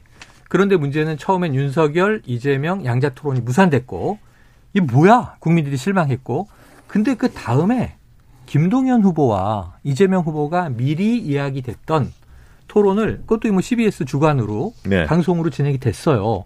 구십오 분이었는데 굉장히 호평이 있었습니다. 이 토론이 지금 다시 보기가 유행하고 있어요. 네. 어제 사자 토론 보고 어, 정책 공약 얘기 재밌게 하네. 다른 토론이 있었어. 보니까 이 토론이 훨씬 수준이 높아요. 그렇죠. 경제 문제만 놓고 그렇죠. 쭉 네. 하는데 네. 그러면서 이거는 이재명 후보는 아 원래 말 잘하고 뭐 여러 가지 이제 정책 분야에 대해서 행정가로 식견이 있는데 김동연 후보가 있었나 하는 국민들이 많은데 네. 김동연은 경제 전문가입니까? 상당히 탄탄한 네. 인물인 거예요. 네. 그리고 그다음에 미디어 오늘에 실린 기사를 보면 음. 감동의 스토리도 있는 거야. 음. 이분은 왜 정치를 하려고 하는가. 음. 가족사의 아픔도 있고. 음. 그리고 이재명 소년공 못지않게 음. 이분도 성남에 그럼요. 쪽방촌에 살다가 네. 상고를 진학해서 네. 자신이 야간대학을 나오고 두 분이 스토리가 비슷해요. 부총리까지 간 거예요. 네. 근데 너무 번듯해. 네. 자, 그래서 김동연의 재발견. 그래서 지지율이 사실은 뭐 한 자릿수가 아니라 매우 낮았는데 저는 이재명, 김동연 단일화 가능성을 봤다. 네. 단일화하면 김동연의 플러스 본인이 가지고 있는 지지율의 문제가 아니라 재발견의 시너지 효과가 더해져서 파괴력 있다. 그건 민주당 희망사항 아닙니까? 어, 근데 김동연 후보도 고민해야죠. 관주하는 데 대한 저는 비용과. 저는 뭐 단일화 가능성을 어, 반반으로 보는데 음, 반반. 조금 더 높게 봅니다. 가능성을. 음, 왜냐하면 될 가능성이 조금 높다. 네. 만약에 이루어진다면 음. 명실상부하게 경제대통령을 이재명 후보가 내걸 수 있죠. 네. 왜냐하면 김종인 후보까지 힘을 만약에 합친다면 어, 뭐 저 천군만마가 네, 되는 그리고 거예요. 그리고 이제 중도 확장력의 날개를 좀 달 수가 있습니다. 네, 그래서 그런 네. 부분에서 아무래도 이재명 후보 쪽은 공을 좀 드릴 것 같고 네. 네. 김동연 후보 측이 이제 여러 가지로 고민해서 판단하시겠죠. 그렇죠. 그렇죠. 그 움직임이 다음 주 토론의 장외 외전으로 반영될지도 한번 주목해 보자. 만약에 이재명, 김동연 양자 토론이 다시 회자되고 있다면 다른 음. 후보들 간의 양자 토론도 계속될 수도 있네요. 네, 그럴 수도 있죠. 네, 저는 그것도 활발하게 이루어져야 만약에 이재명, 안철수 이렇게 일대일 토론 가능할 수도 저는 그렇죠. 있다고 맞습니다. 전, 네. 저는 안철수, 윤석열 두 후보의 토론 궁금합니다. 그게 진짜 또 볼만한 거리예요. 네, 안철수 후보 단단합니다. 네. 그래서 자 그런데요. 네. 자, 티비 토론은 지지율에 어떤 영향을 미칩니까? 다음 주는 어떻게 됩니까? 아하. 아까 이제 지지율은 오히려 저는 뭐 큰 영향 없는데 이제 음. 이재명 후보 쪽에서는 김혜경 여사 악재가 있었기 음. 때문에 그 맞아요. 부분들이 일부 좀 반영이 되는 것 같고요. 오늘 발표된 음. 여론조사 결과들을 보면. 네. 근데 여전히 저는 뭐 오차 범위 내에 있는 그 결과들이 더 많을 거라고 음. 봅니다. 음. 그러나 이제 오차 범위 내에서 윤석열 후보가 한 발 앞서 있는 음. 그런 느낌을 좀 갖고 있고요. 네. 이 정도 격차면 그거는 뭐 한두 개 이슈, 한두 번 토론을 가지고 또 얼마든지 어 이게 바뀔 수가 있기 때문에 그렇죠. 아직은 누가 우위했다라고 볼 수 없는 초박빙 상황이 아닌가. 초박빙 상황은 이어갑니까? 네. 최소 네 번의 토론이 있는 거예요. 네. 이월 십오일 이후 이십일일, 이십오일, 삼월 이일 이렇게 예정돼 있으니까 법정 토론이 있고 다음 주 팔일 전후해서 토론이 있으면 어제 본 것까지 다섯 번의 토론인데 토론에서 지금 기본은 다 갖췄어요. 약간 뭐 상대적인 기대감의 차이는 있지만 딱 하나. 자책골을 넣는 쪽이 진다. 자. 한마디 딱, 자책골을 넣는 쪽이 지는 거예요. 그렇죠. 어. 지금까지는 실수, 큰 실수가 없었는데, 네. 앞으로 어떤 분이 실수를 할지, 음. 자기의 속을 보여줄지, 참. 참혹 궁금합니다. 네. 정치연구소 영앤영 여기서 인사드립니다. 최영일, 박시영, 박시영, 최영일 두 분 감사합니다. 고맙습니다. 이 부에서는 여야 대변인들의 토론평 들어보겠습니다. 김동연 후보의 토론도 보고 싶다는 분들 많다는 것도 여기서 같이 전해드립니다. 저는 잠시 쉬었다 여섯 시에 이 부에서 돌아오겠습니다.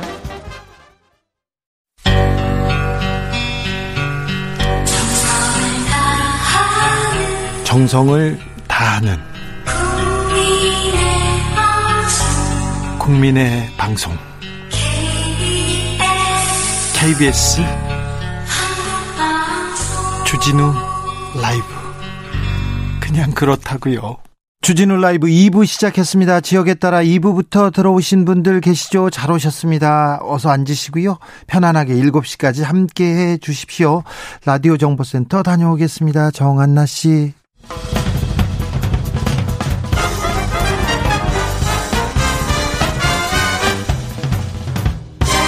훅 인터뷰. 모두를 위한 모두를 향한 모두의 궁금증 훅 인터뷰. 대선 삼십여일 앞두고 첫 티비 토론이 열렸습니다. 네 명의 후보 쏟아진 말말말 하루 종일 후보들의 발언 태도 화제가 됐습니다. 여야 선대위에서는 어떻게 점수를 줬는지 직접 들어보겠습니다. 먼저 국민의힘 윤석열 선대위로 갑니다. 김병민 대변인 안녕하세요. 예, 오랜만입니다. 안녕하세요. 네, 잘 계시죠?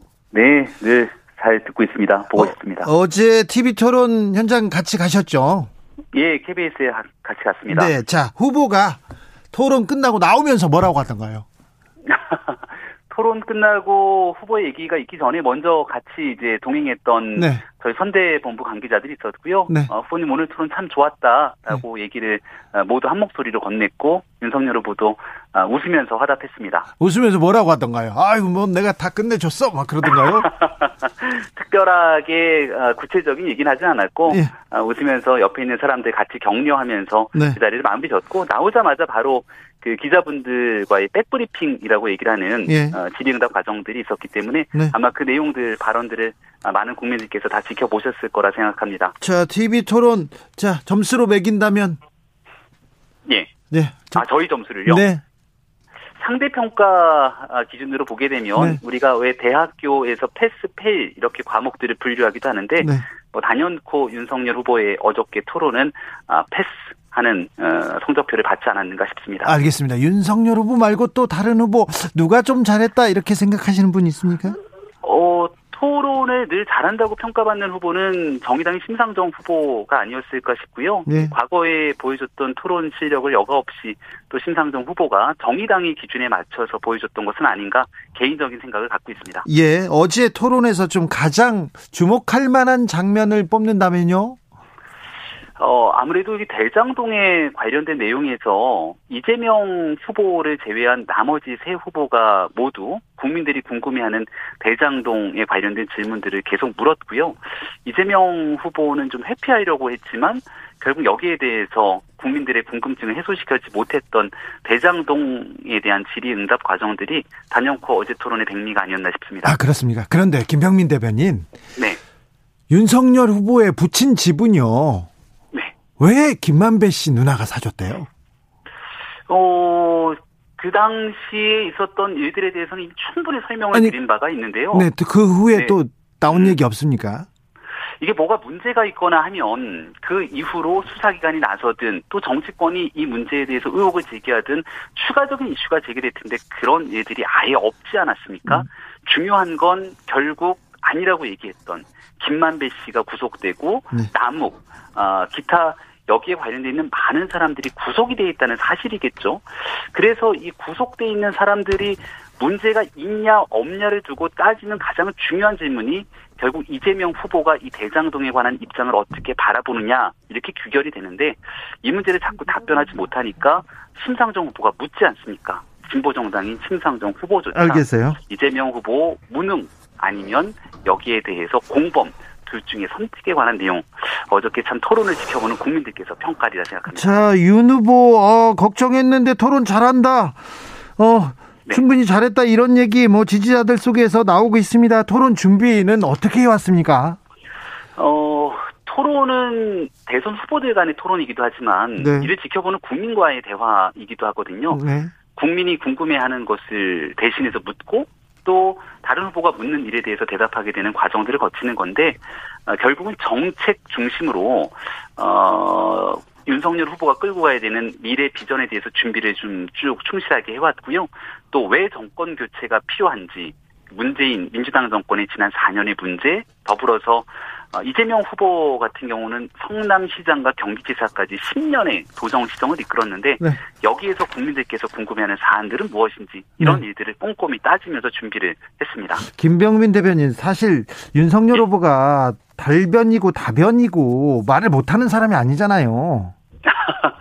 그래도 그렇지 않다고 생각되도록 이른바 프레임을 씌웠던 여권의 여러 정치인들이 있지 않습니까? 네. 어제 토론을 지켜보면서 그렇게 얘기해왔던 정치인들이 꽤나 머쓱했을 것 같다는 생각이 듭니다. 그런데 그 말, 네. 말 잘하니까 맡겨도 되는데 너무 이렇게 보고하시더라고요, 질문을.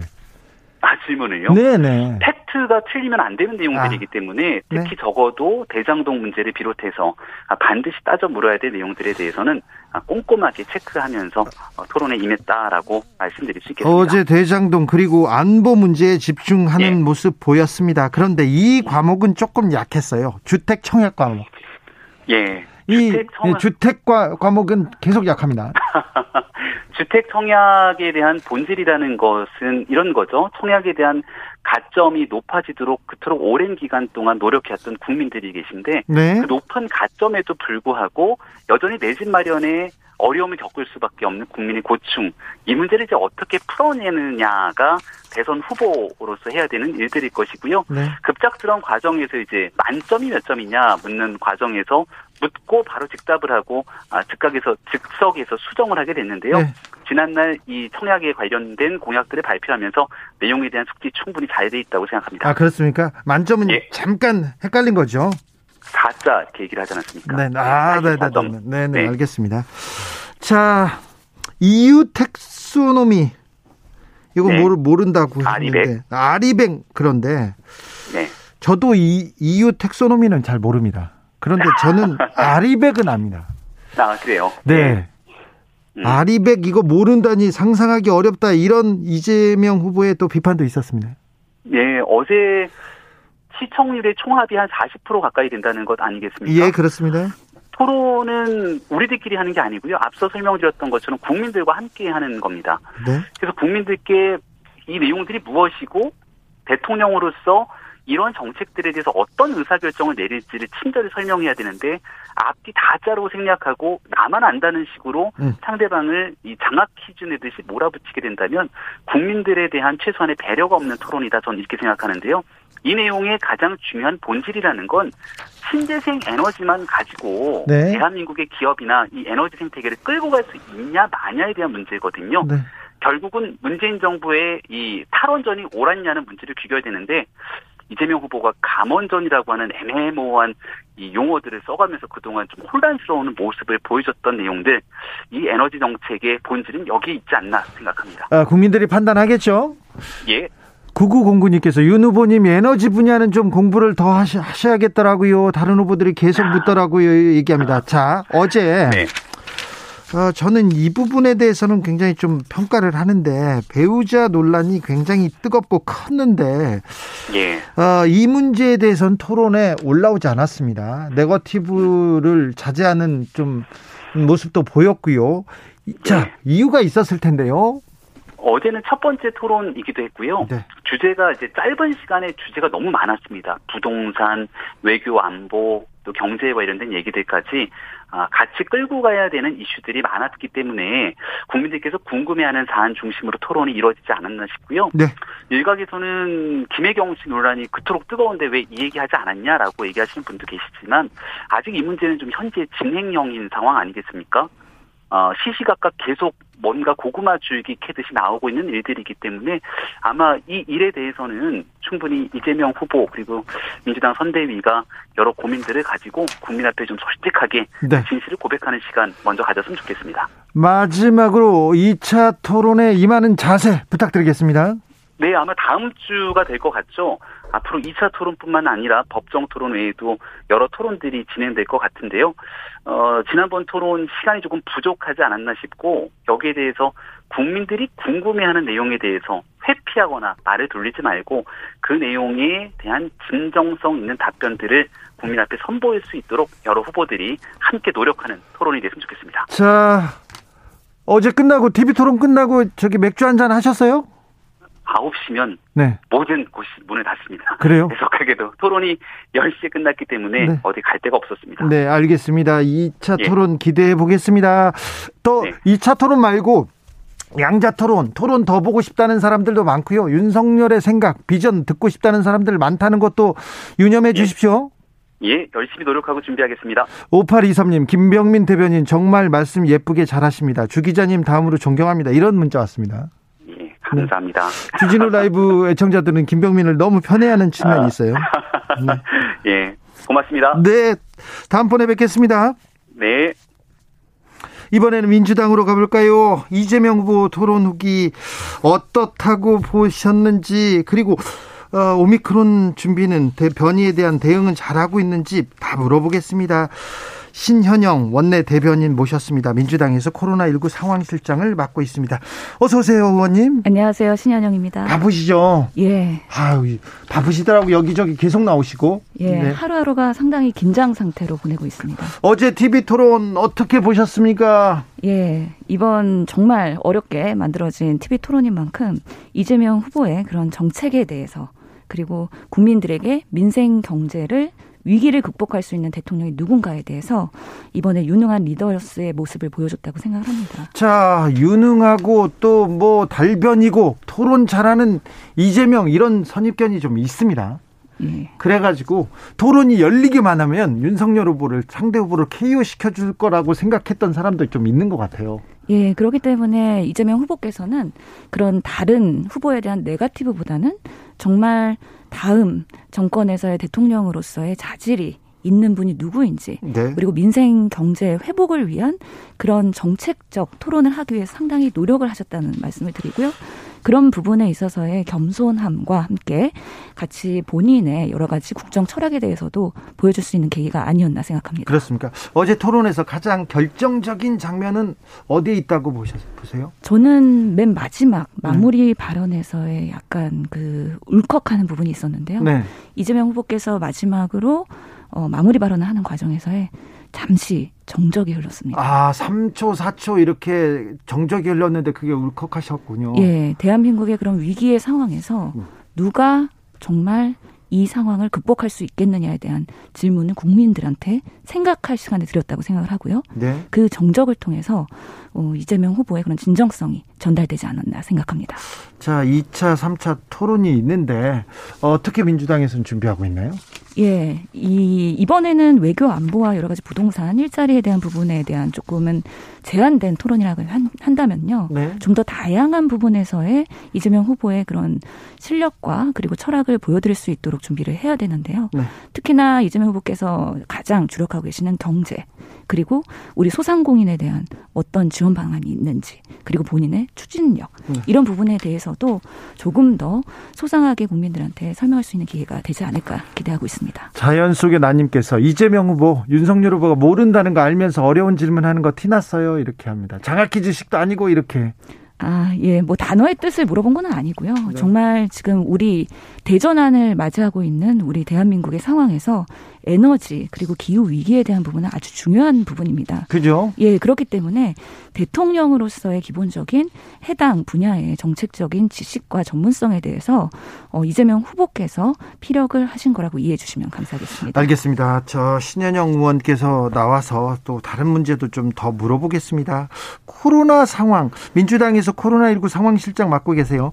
코로나 상황이 지금 역대 최다 확진자 계속 경신하고 있습니다. 이만 명대인데 아, 앞으로 상황은 좀 더 나빠질 것 같은데 어떻게 전망하고 있고 어떻게 대비하고 있습니까? 예, 실제로 이만 명대가 되는데 일주일 걸렸습니다. 예, 만 명에서 이만 명대가요? 예, 매주 더블링이 되고 있기 때문에 다음 주에는 사만 명까지 가지 않을까 생각하고요.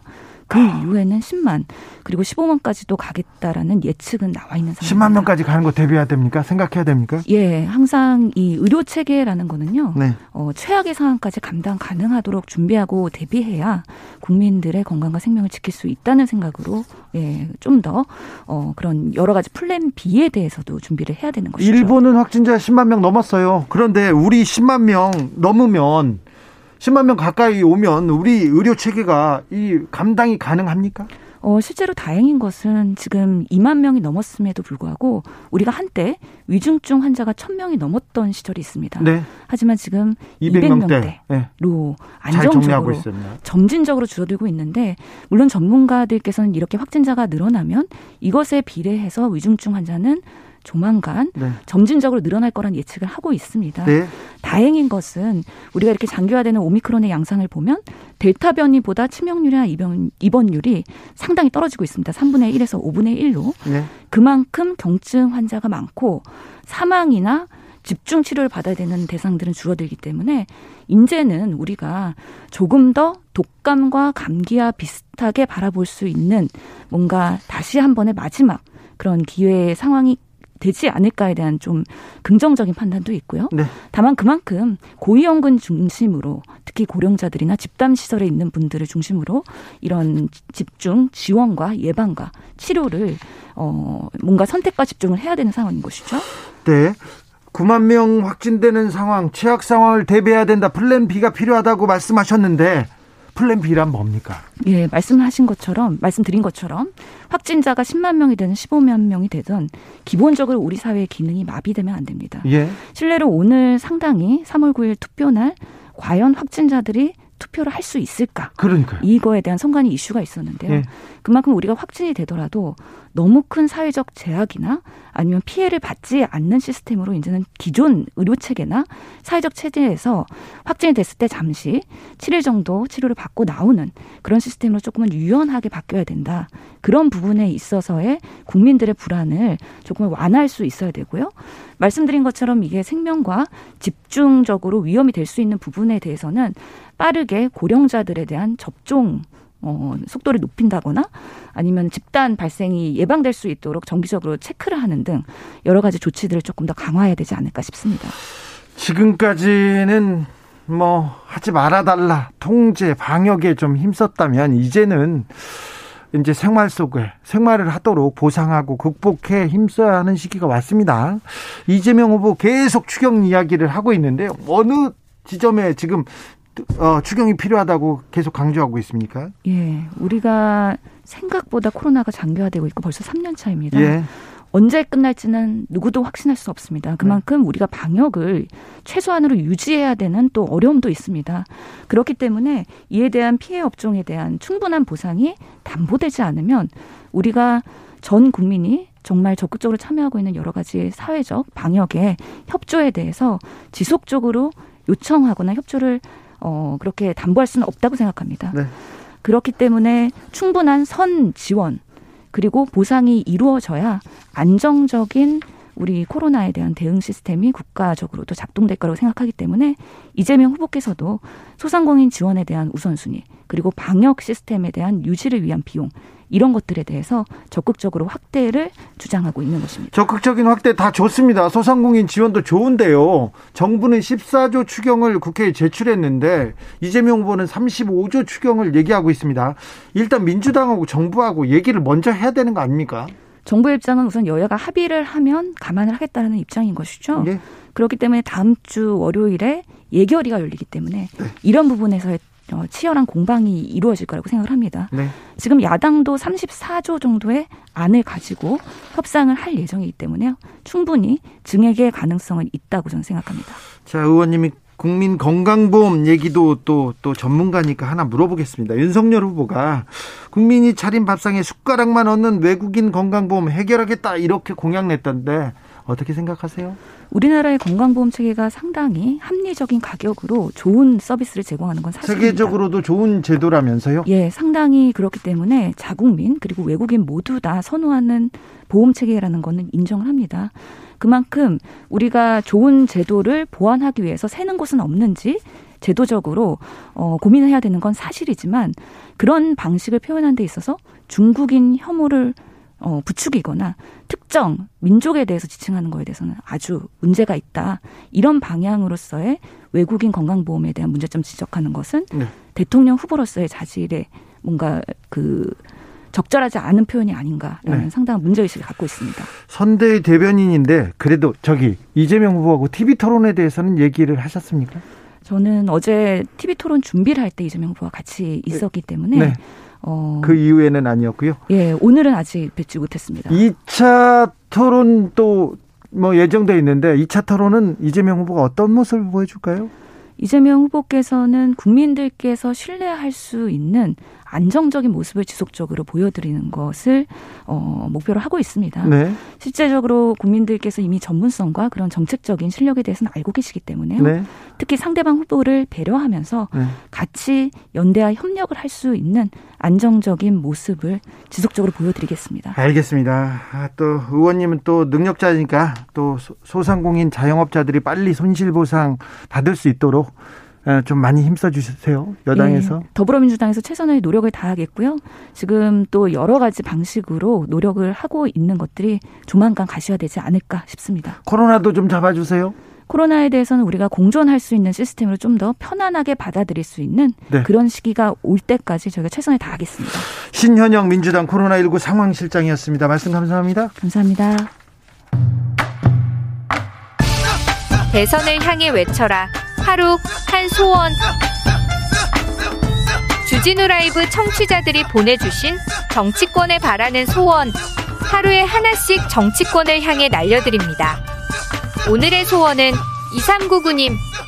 결혼, 출산, 경제생활 안정된 노후, 친환경 등 여성과 협력을 이루어야 하는 이 시대입니다. 여성을 존중하는 사회가 되길 소원합니다. 대선까지 디 마이너스 삼십삼 일 하루 한 소원. 다음 주도 기대해 주세요.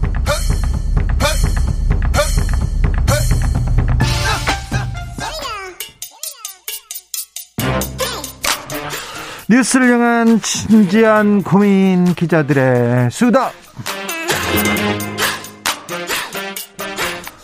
라이브 기자실을 찾은 오늘의 기자는 탐구하는 기자입니다. 미디어 오늘의 정철훈 기자 어서 오세요. 안녕하세요. 자, 오늘 준비한 얘기는 뭐죠?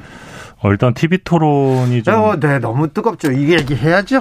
예, 요게 시청률이 역대 이 위라는 얘기가 있는데요. 네, 저기 티비 토론 중에 네, 역대 이 위입니다. 네, 지상파 합사, 지상파 삼 사 합산 시청률 보면 삼십구 점 일오 퍼센트였고. 그러면 얼마나 본 거예요? 어, 평균 시청자 수로 환산하면 팔백팔십일만 명 정도라고 하는데요. 아, 네. 지금 뭐 케이비에스 이티비 주말 드라마 신사와 아가씨 요게 대박인데. 네. 어, 요 정도로 봤다고 합니다. 그러면 인기 드라마보다 더 많이 봤다는 거예요? 인기 드라마 정도로 봤다. 아, 예. 정도로? 예. 더 많이 봤다는 건 아니고 네. 정도로. 알았어요. 네. 네. 정철훈 기자는 이렇게 철두철미한 기자입니다. 네, 알겠어요. 자. 그 가장 그 티비 토론 시청률이 높았던 때는 이 천구백구십칠 년 대선으로 알려져 있는데요. 네. 당시 이제 김대중, 이인재, 이회창의 삼 파전이었습니다. 네. 이때 시청 삼 이때 삼 사 시청률 합계가 네. 오십오 점 칠 퍼센트였다고 하는데요. 네. 어 그, 그거에 이어서 이번이 두 번째라고 합니다. 아, 오십오 점 칠 퍼센트 맞네요. 자, 네. 그럼 방송 삼 사에서 중계했습니까? 네, 맞습니다. 그럼 똑같은 화면을 보냈어요? 네, 네 보냈습니다. 예. 어디 어디가 많이 봤어요? 아, 케이비에스가 십구 점 오, 엠비씨가 십일 점 일, 에스비에스 팔 점 사 퍼센트 순이었어요. 아, 이렇게 봤군요. 네. 자, 그런데요. 티비 토론 너무 짧아요.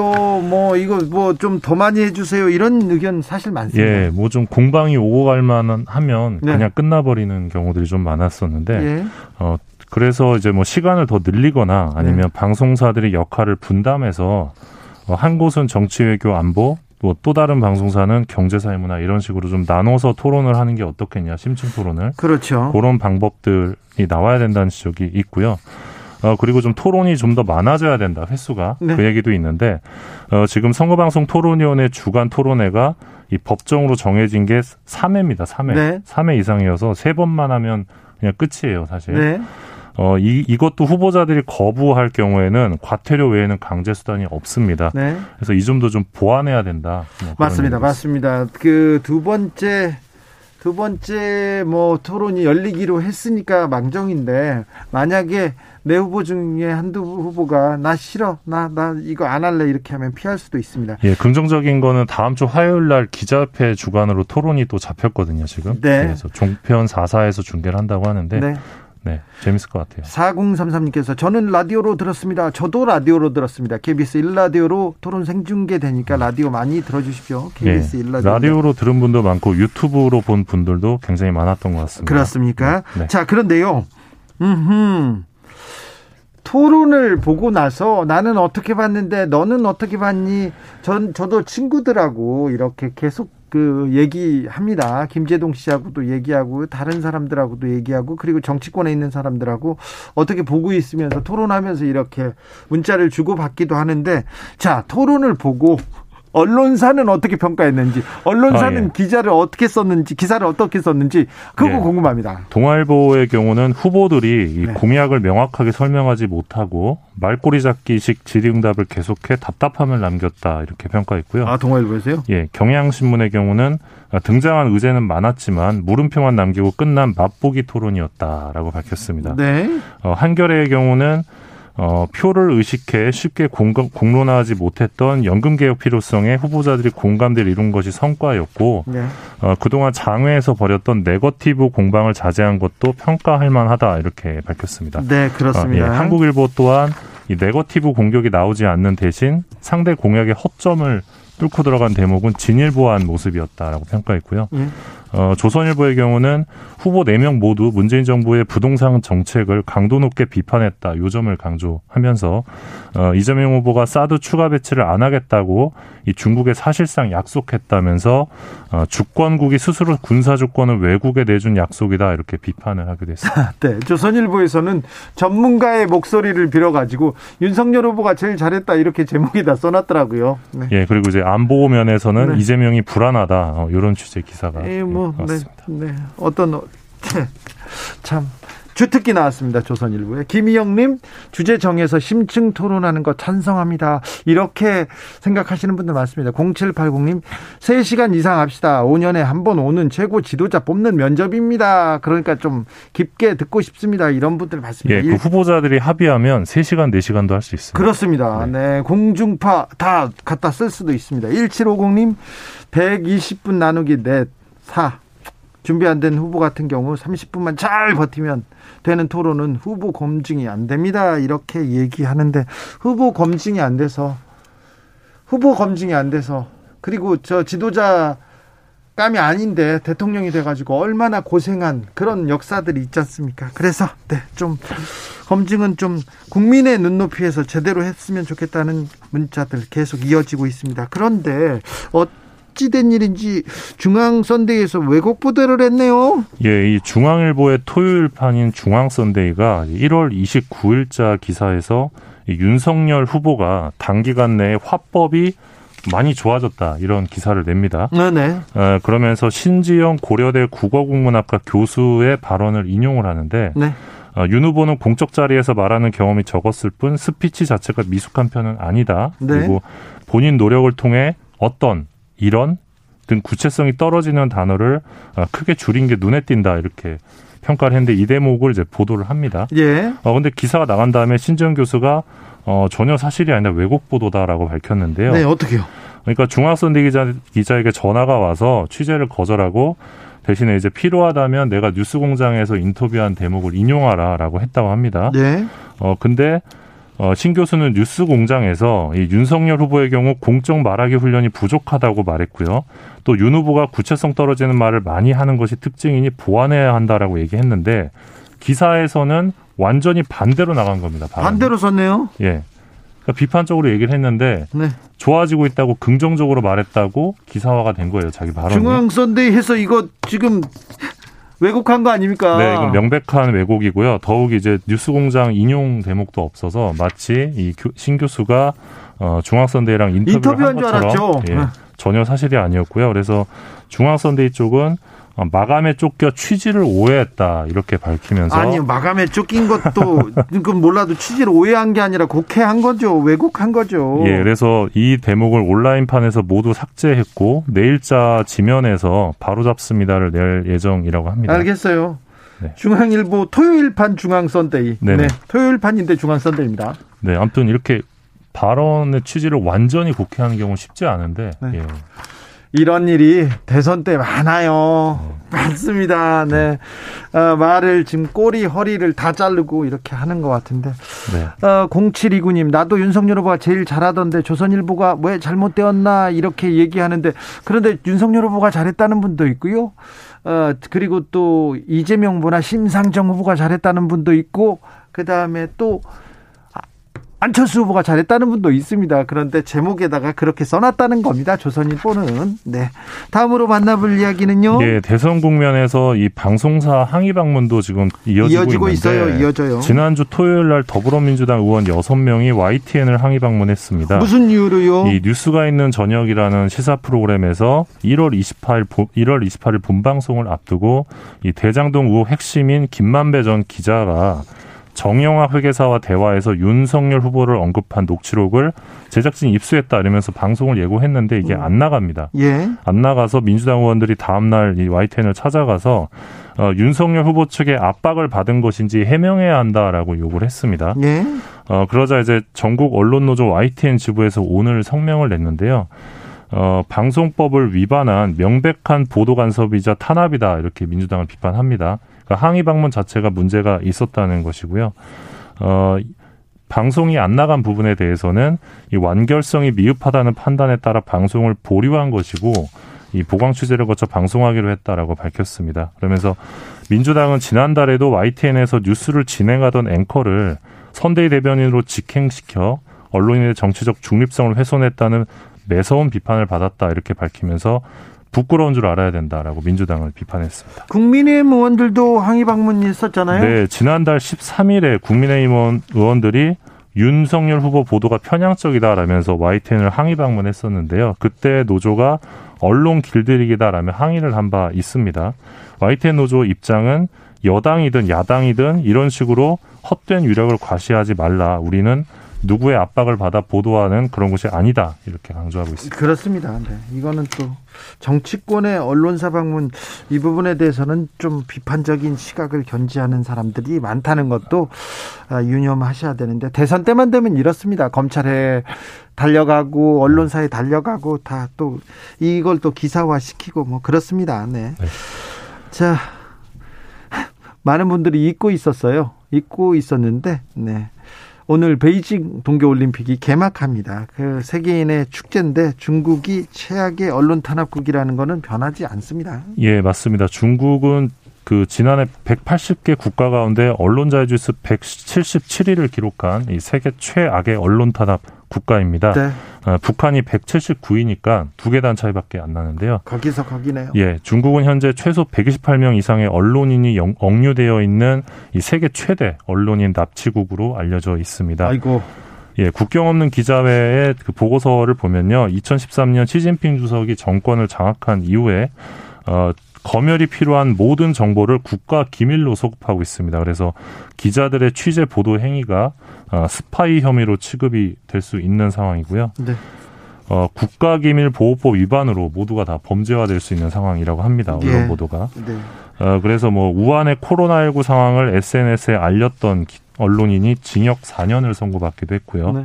공산당 간부의 부패 사실을 폭로한 언론인이 징역 십오 년을 선고받기도 했습니다. 네.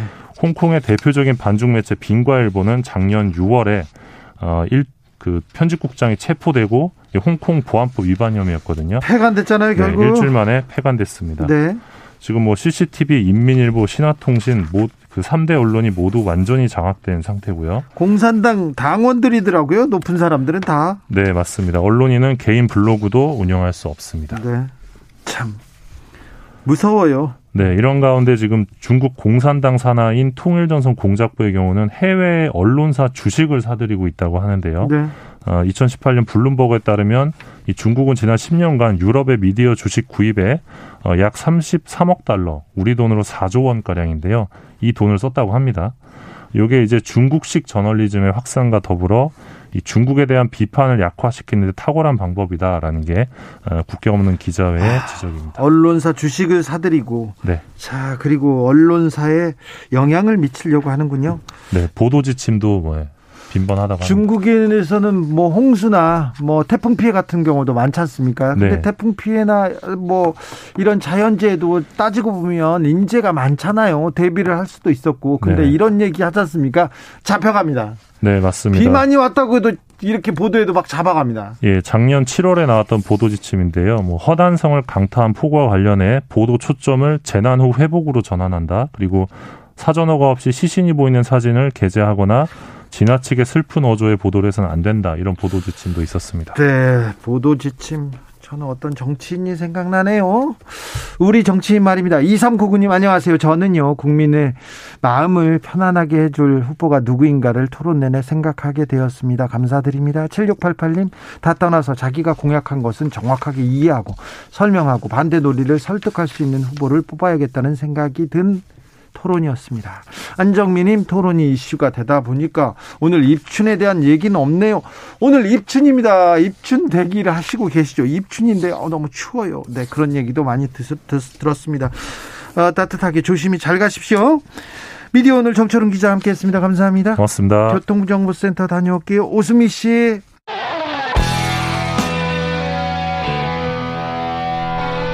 스치기만 해도 똑똑해진다. 드라이브 스루 시사 주진우 라이브.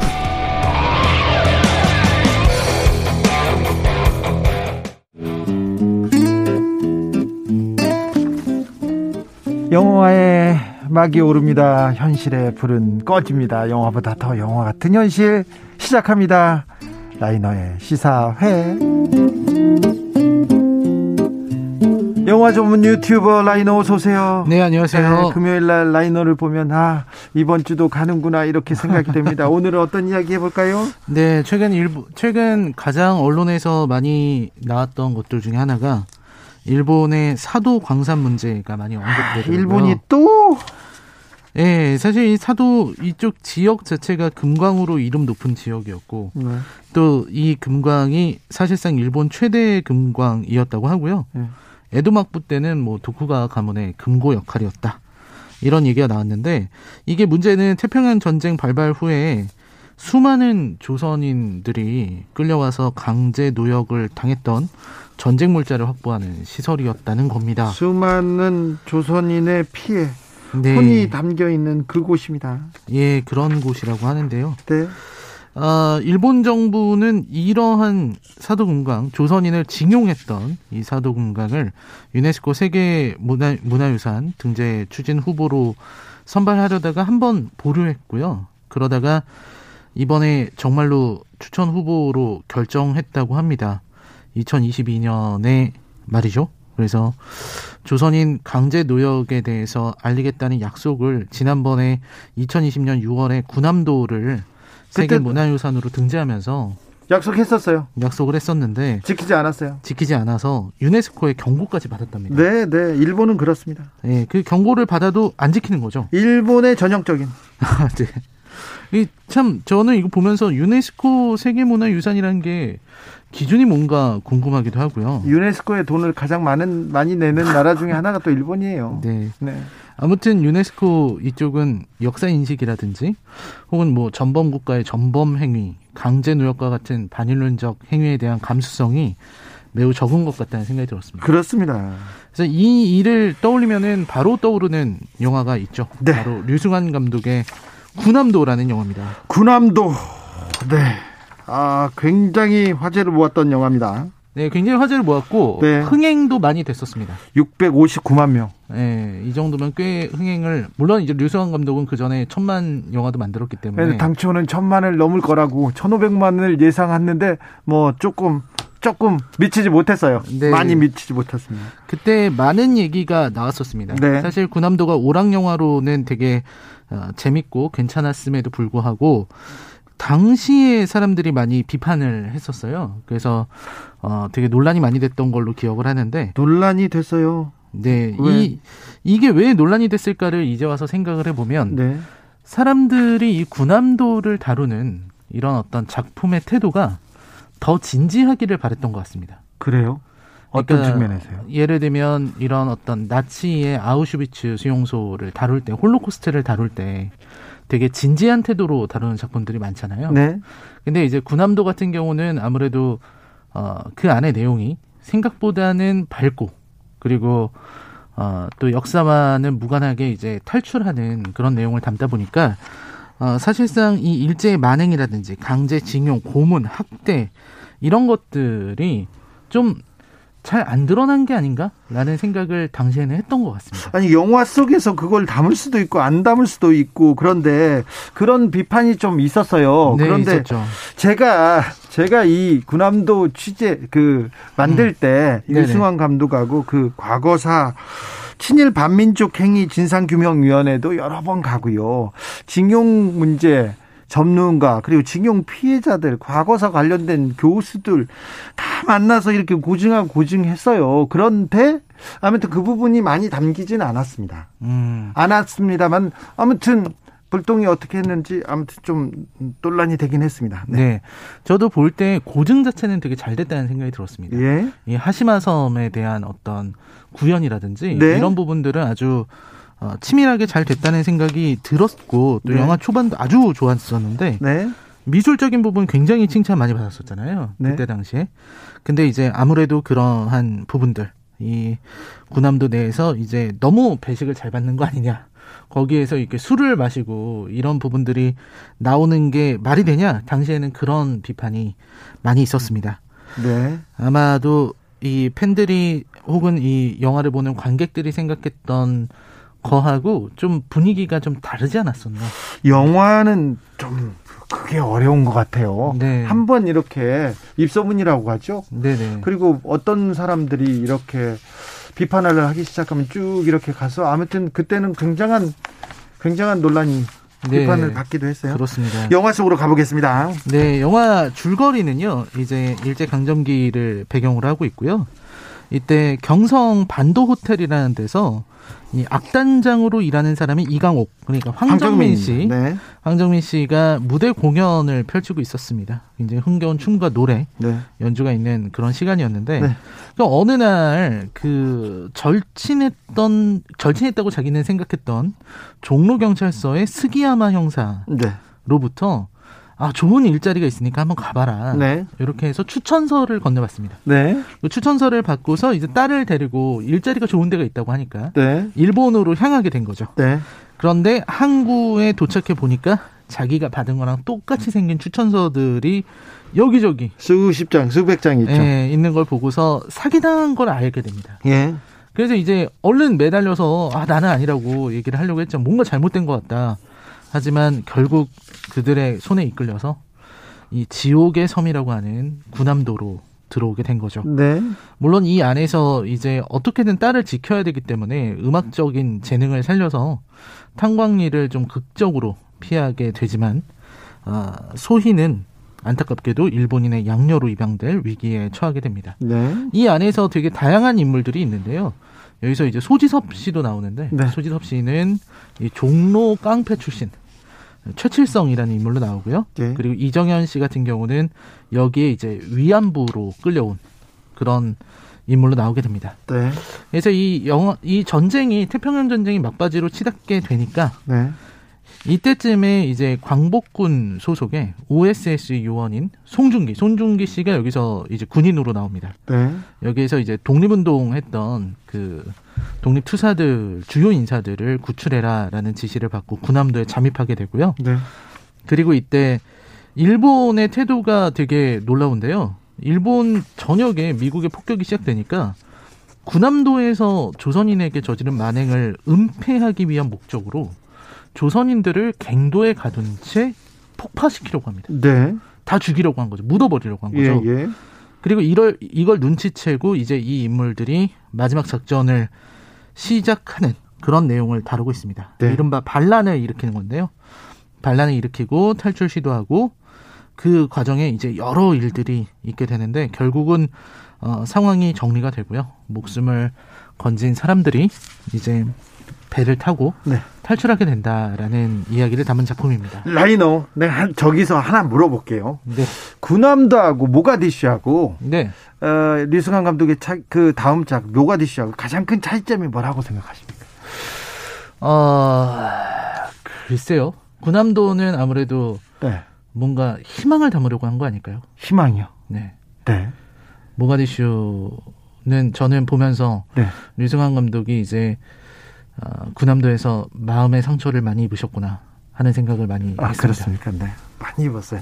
자, 자 라이너가 네. 라이너가 뭐 사도광산 문제 때문에도 그렇지만 이 군함도를 추천하는 이유가 뭡니까? 네, 그 사실 앞에서도 말했듯이 류승완 감독이 이 영화로 인터뷰를 할 정도로 그 영화가 나오고 나서 참. 많은 논란이 됐던 작품이기는 하지만 그래도 저는 이 영화가 전달하려고 했던 메시지 자체는 폄훼되어서는 안 된다 이런 생각을 했습니다. 네. 사실 이 영화에서 일본인들의 만행이 드러나고 있고요. 네. 또 그 안에서 상처 입은 어떤 우리 민족의 영혼이라든지 네. 고통으로 얼룩진 역사 이런 것들이 나온다고 생각이 들고요. 네. 류승완 감독이 군함도를 통해서 어, 드러내려고 했던 거는 그 모든 것을 뒤집어 엎는 어떤 짜릿한 반전을 선사하려고 했던 게 아닌가 하는 네. 생각을 해봤습니다. 네. 그래서 영화에서 이제 우길기를 찢는 장면이라든지 뭐 촛불을 드는 장면이라든지 일본군에게 반격을 가하는 그런 장면들이 나왔던 것인지도 모르겠습니다. 지금 뭐 보면 또 다른 생각이 들게 네. 들 수도 있습니다. 맞습니다. 자, 아 근데 예나 지금이나 달라지지 않는 거는 일본의 태도입니다. 그렇습니다. 아, 여전히 그들은 강제 노역을 인정은 하지만 사과하거나 반성하진 않고 예. 위안부에 대해서는 철저히 부정하고요. 예. 어, 그런 태도가 이번 사도광산의 사건에도 반영되어 있다고 생각이 그러니까요. 들고요. 예. 그리고 어쩌면은 끝까지 반성하지 않을지도 모르겠습니다. 네, 그렇, 그렇습니다. 제가 전에 주진우 라이브에서 소개했었던 주전장도 마찬가지거든요. 네. 그게 이제서야 상영금지 처분 때문에 이제서야 걸린다는 걸 생각해보면 이 사람들의 뻔뻔함에 대해서 생각을 해보게 됩니다. 네. 마치 이 사람들은 기억상실에 걸린 것처럼 연기를 하고 있는 게 아닌가 네. 하는 생각이 드는데 그럴 때마다 우리가 영화, 영화도 물론 좋지만 영화뿐만 아니라 문화, 정치, 사회 모든 분야에서 네. 우리가 과거를 잊어버리지 않고 그들의 잘못을 지적해야만 그들이 이런 연기를 그만둘 수 있지 않을까 하는 생각을 해봅니다. 일본이 만행을 이렇게 전혀 사과하지 않고 과거를 합리화하고 미화하는 사람들이 있습니다. 독일에서도 나치를 미화하는 사람이 이십, 삼십 퍼센트는 있습니다. 그런데 잘 생각해 보자고요. 이스라엘에서 독일을 독일 나치를 찬양하는 사람은 그 사회에서 자리에 그 자리, 자리를 지키기 어려워요. 그렇죠. 그렇죠. 미국에서도 없어요. 그런 사람들은. 근데 우리는 일본을 찬양하는 사람들이 있어요. 학자라는 사람도 있고 음. 대, 굉장히 있습니다. 그게 이 사회의 주력이기도 하고, 하고요. 음. 아, 그런 생각을 좀 해봅니다. 반성하지 않은 일본 그리고 일본을 동조하고 일본을 따라가려고 하는 일부 세력들 고민이 큽니다. 네, 네. 그래서 라이너가 군함도를 들고 시사회를 열었습니다. 오늘 네. 감사합니다. 네, 감사합니다. 오늘도 수고하고 지친 자들이여 여기로 오라. 이곳은 주 기자의 시사 맛집 주토피아 주진우 라이브.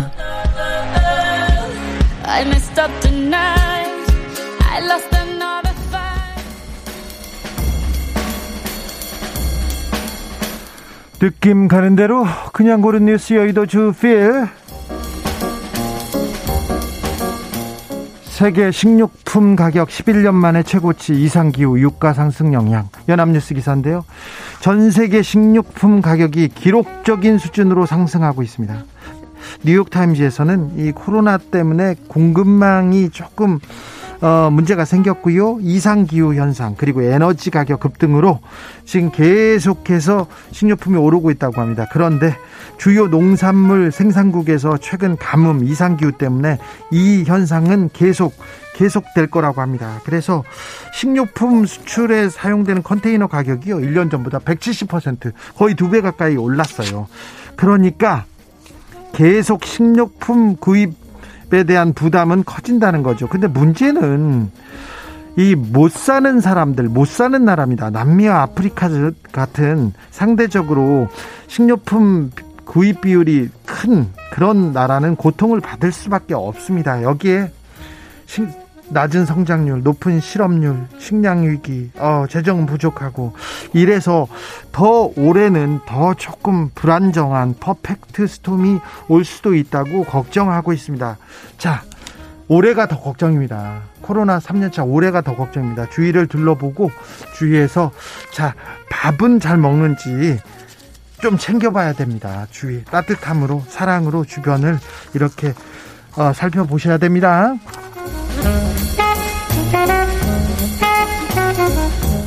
랍스터 가리비와 작별, 해양온난화 이미 선 넘었다. 머니투데이 기사입니다. 이천십사 년에 이미 우리 해양온난화가 돌이킬 수 없는 지점을 지나버렸다, 이런 슬픈 연구 결과가 나왔습니다. 이천십구 년에 전체 해양의 오십칠 퍼센트가 해수면 이상 고온 현상으로 너무 뜨거워졌다고 이렇게 얘기하는데요.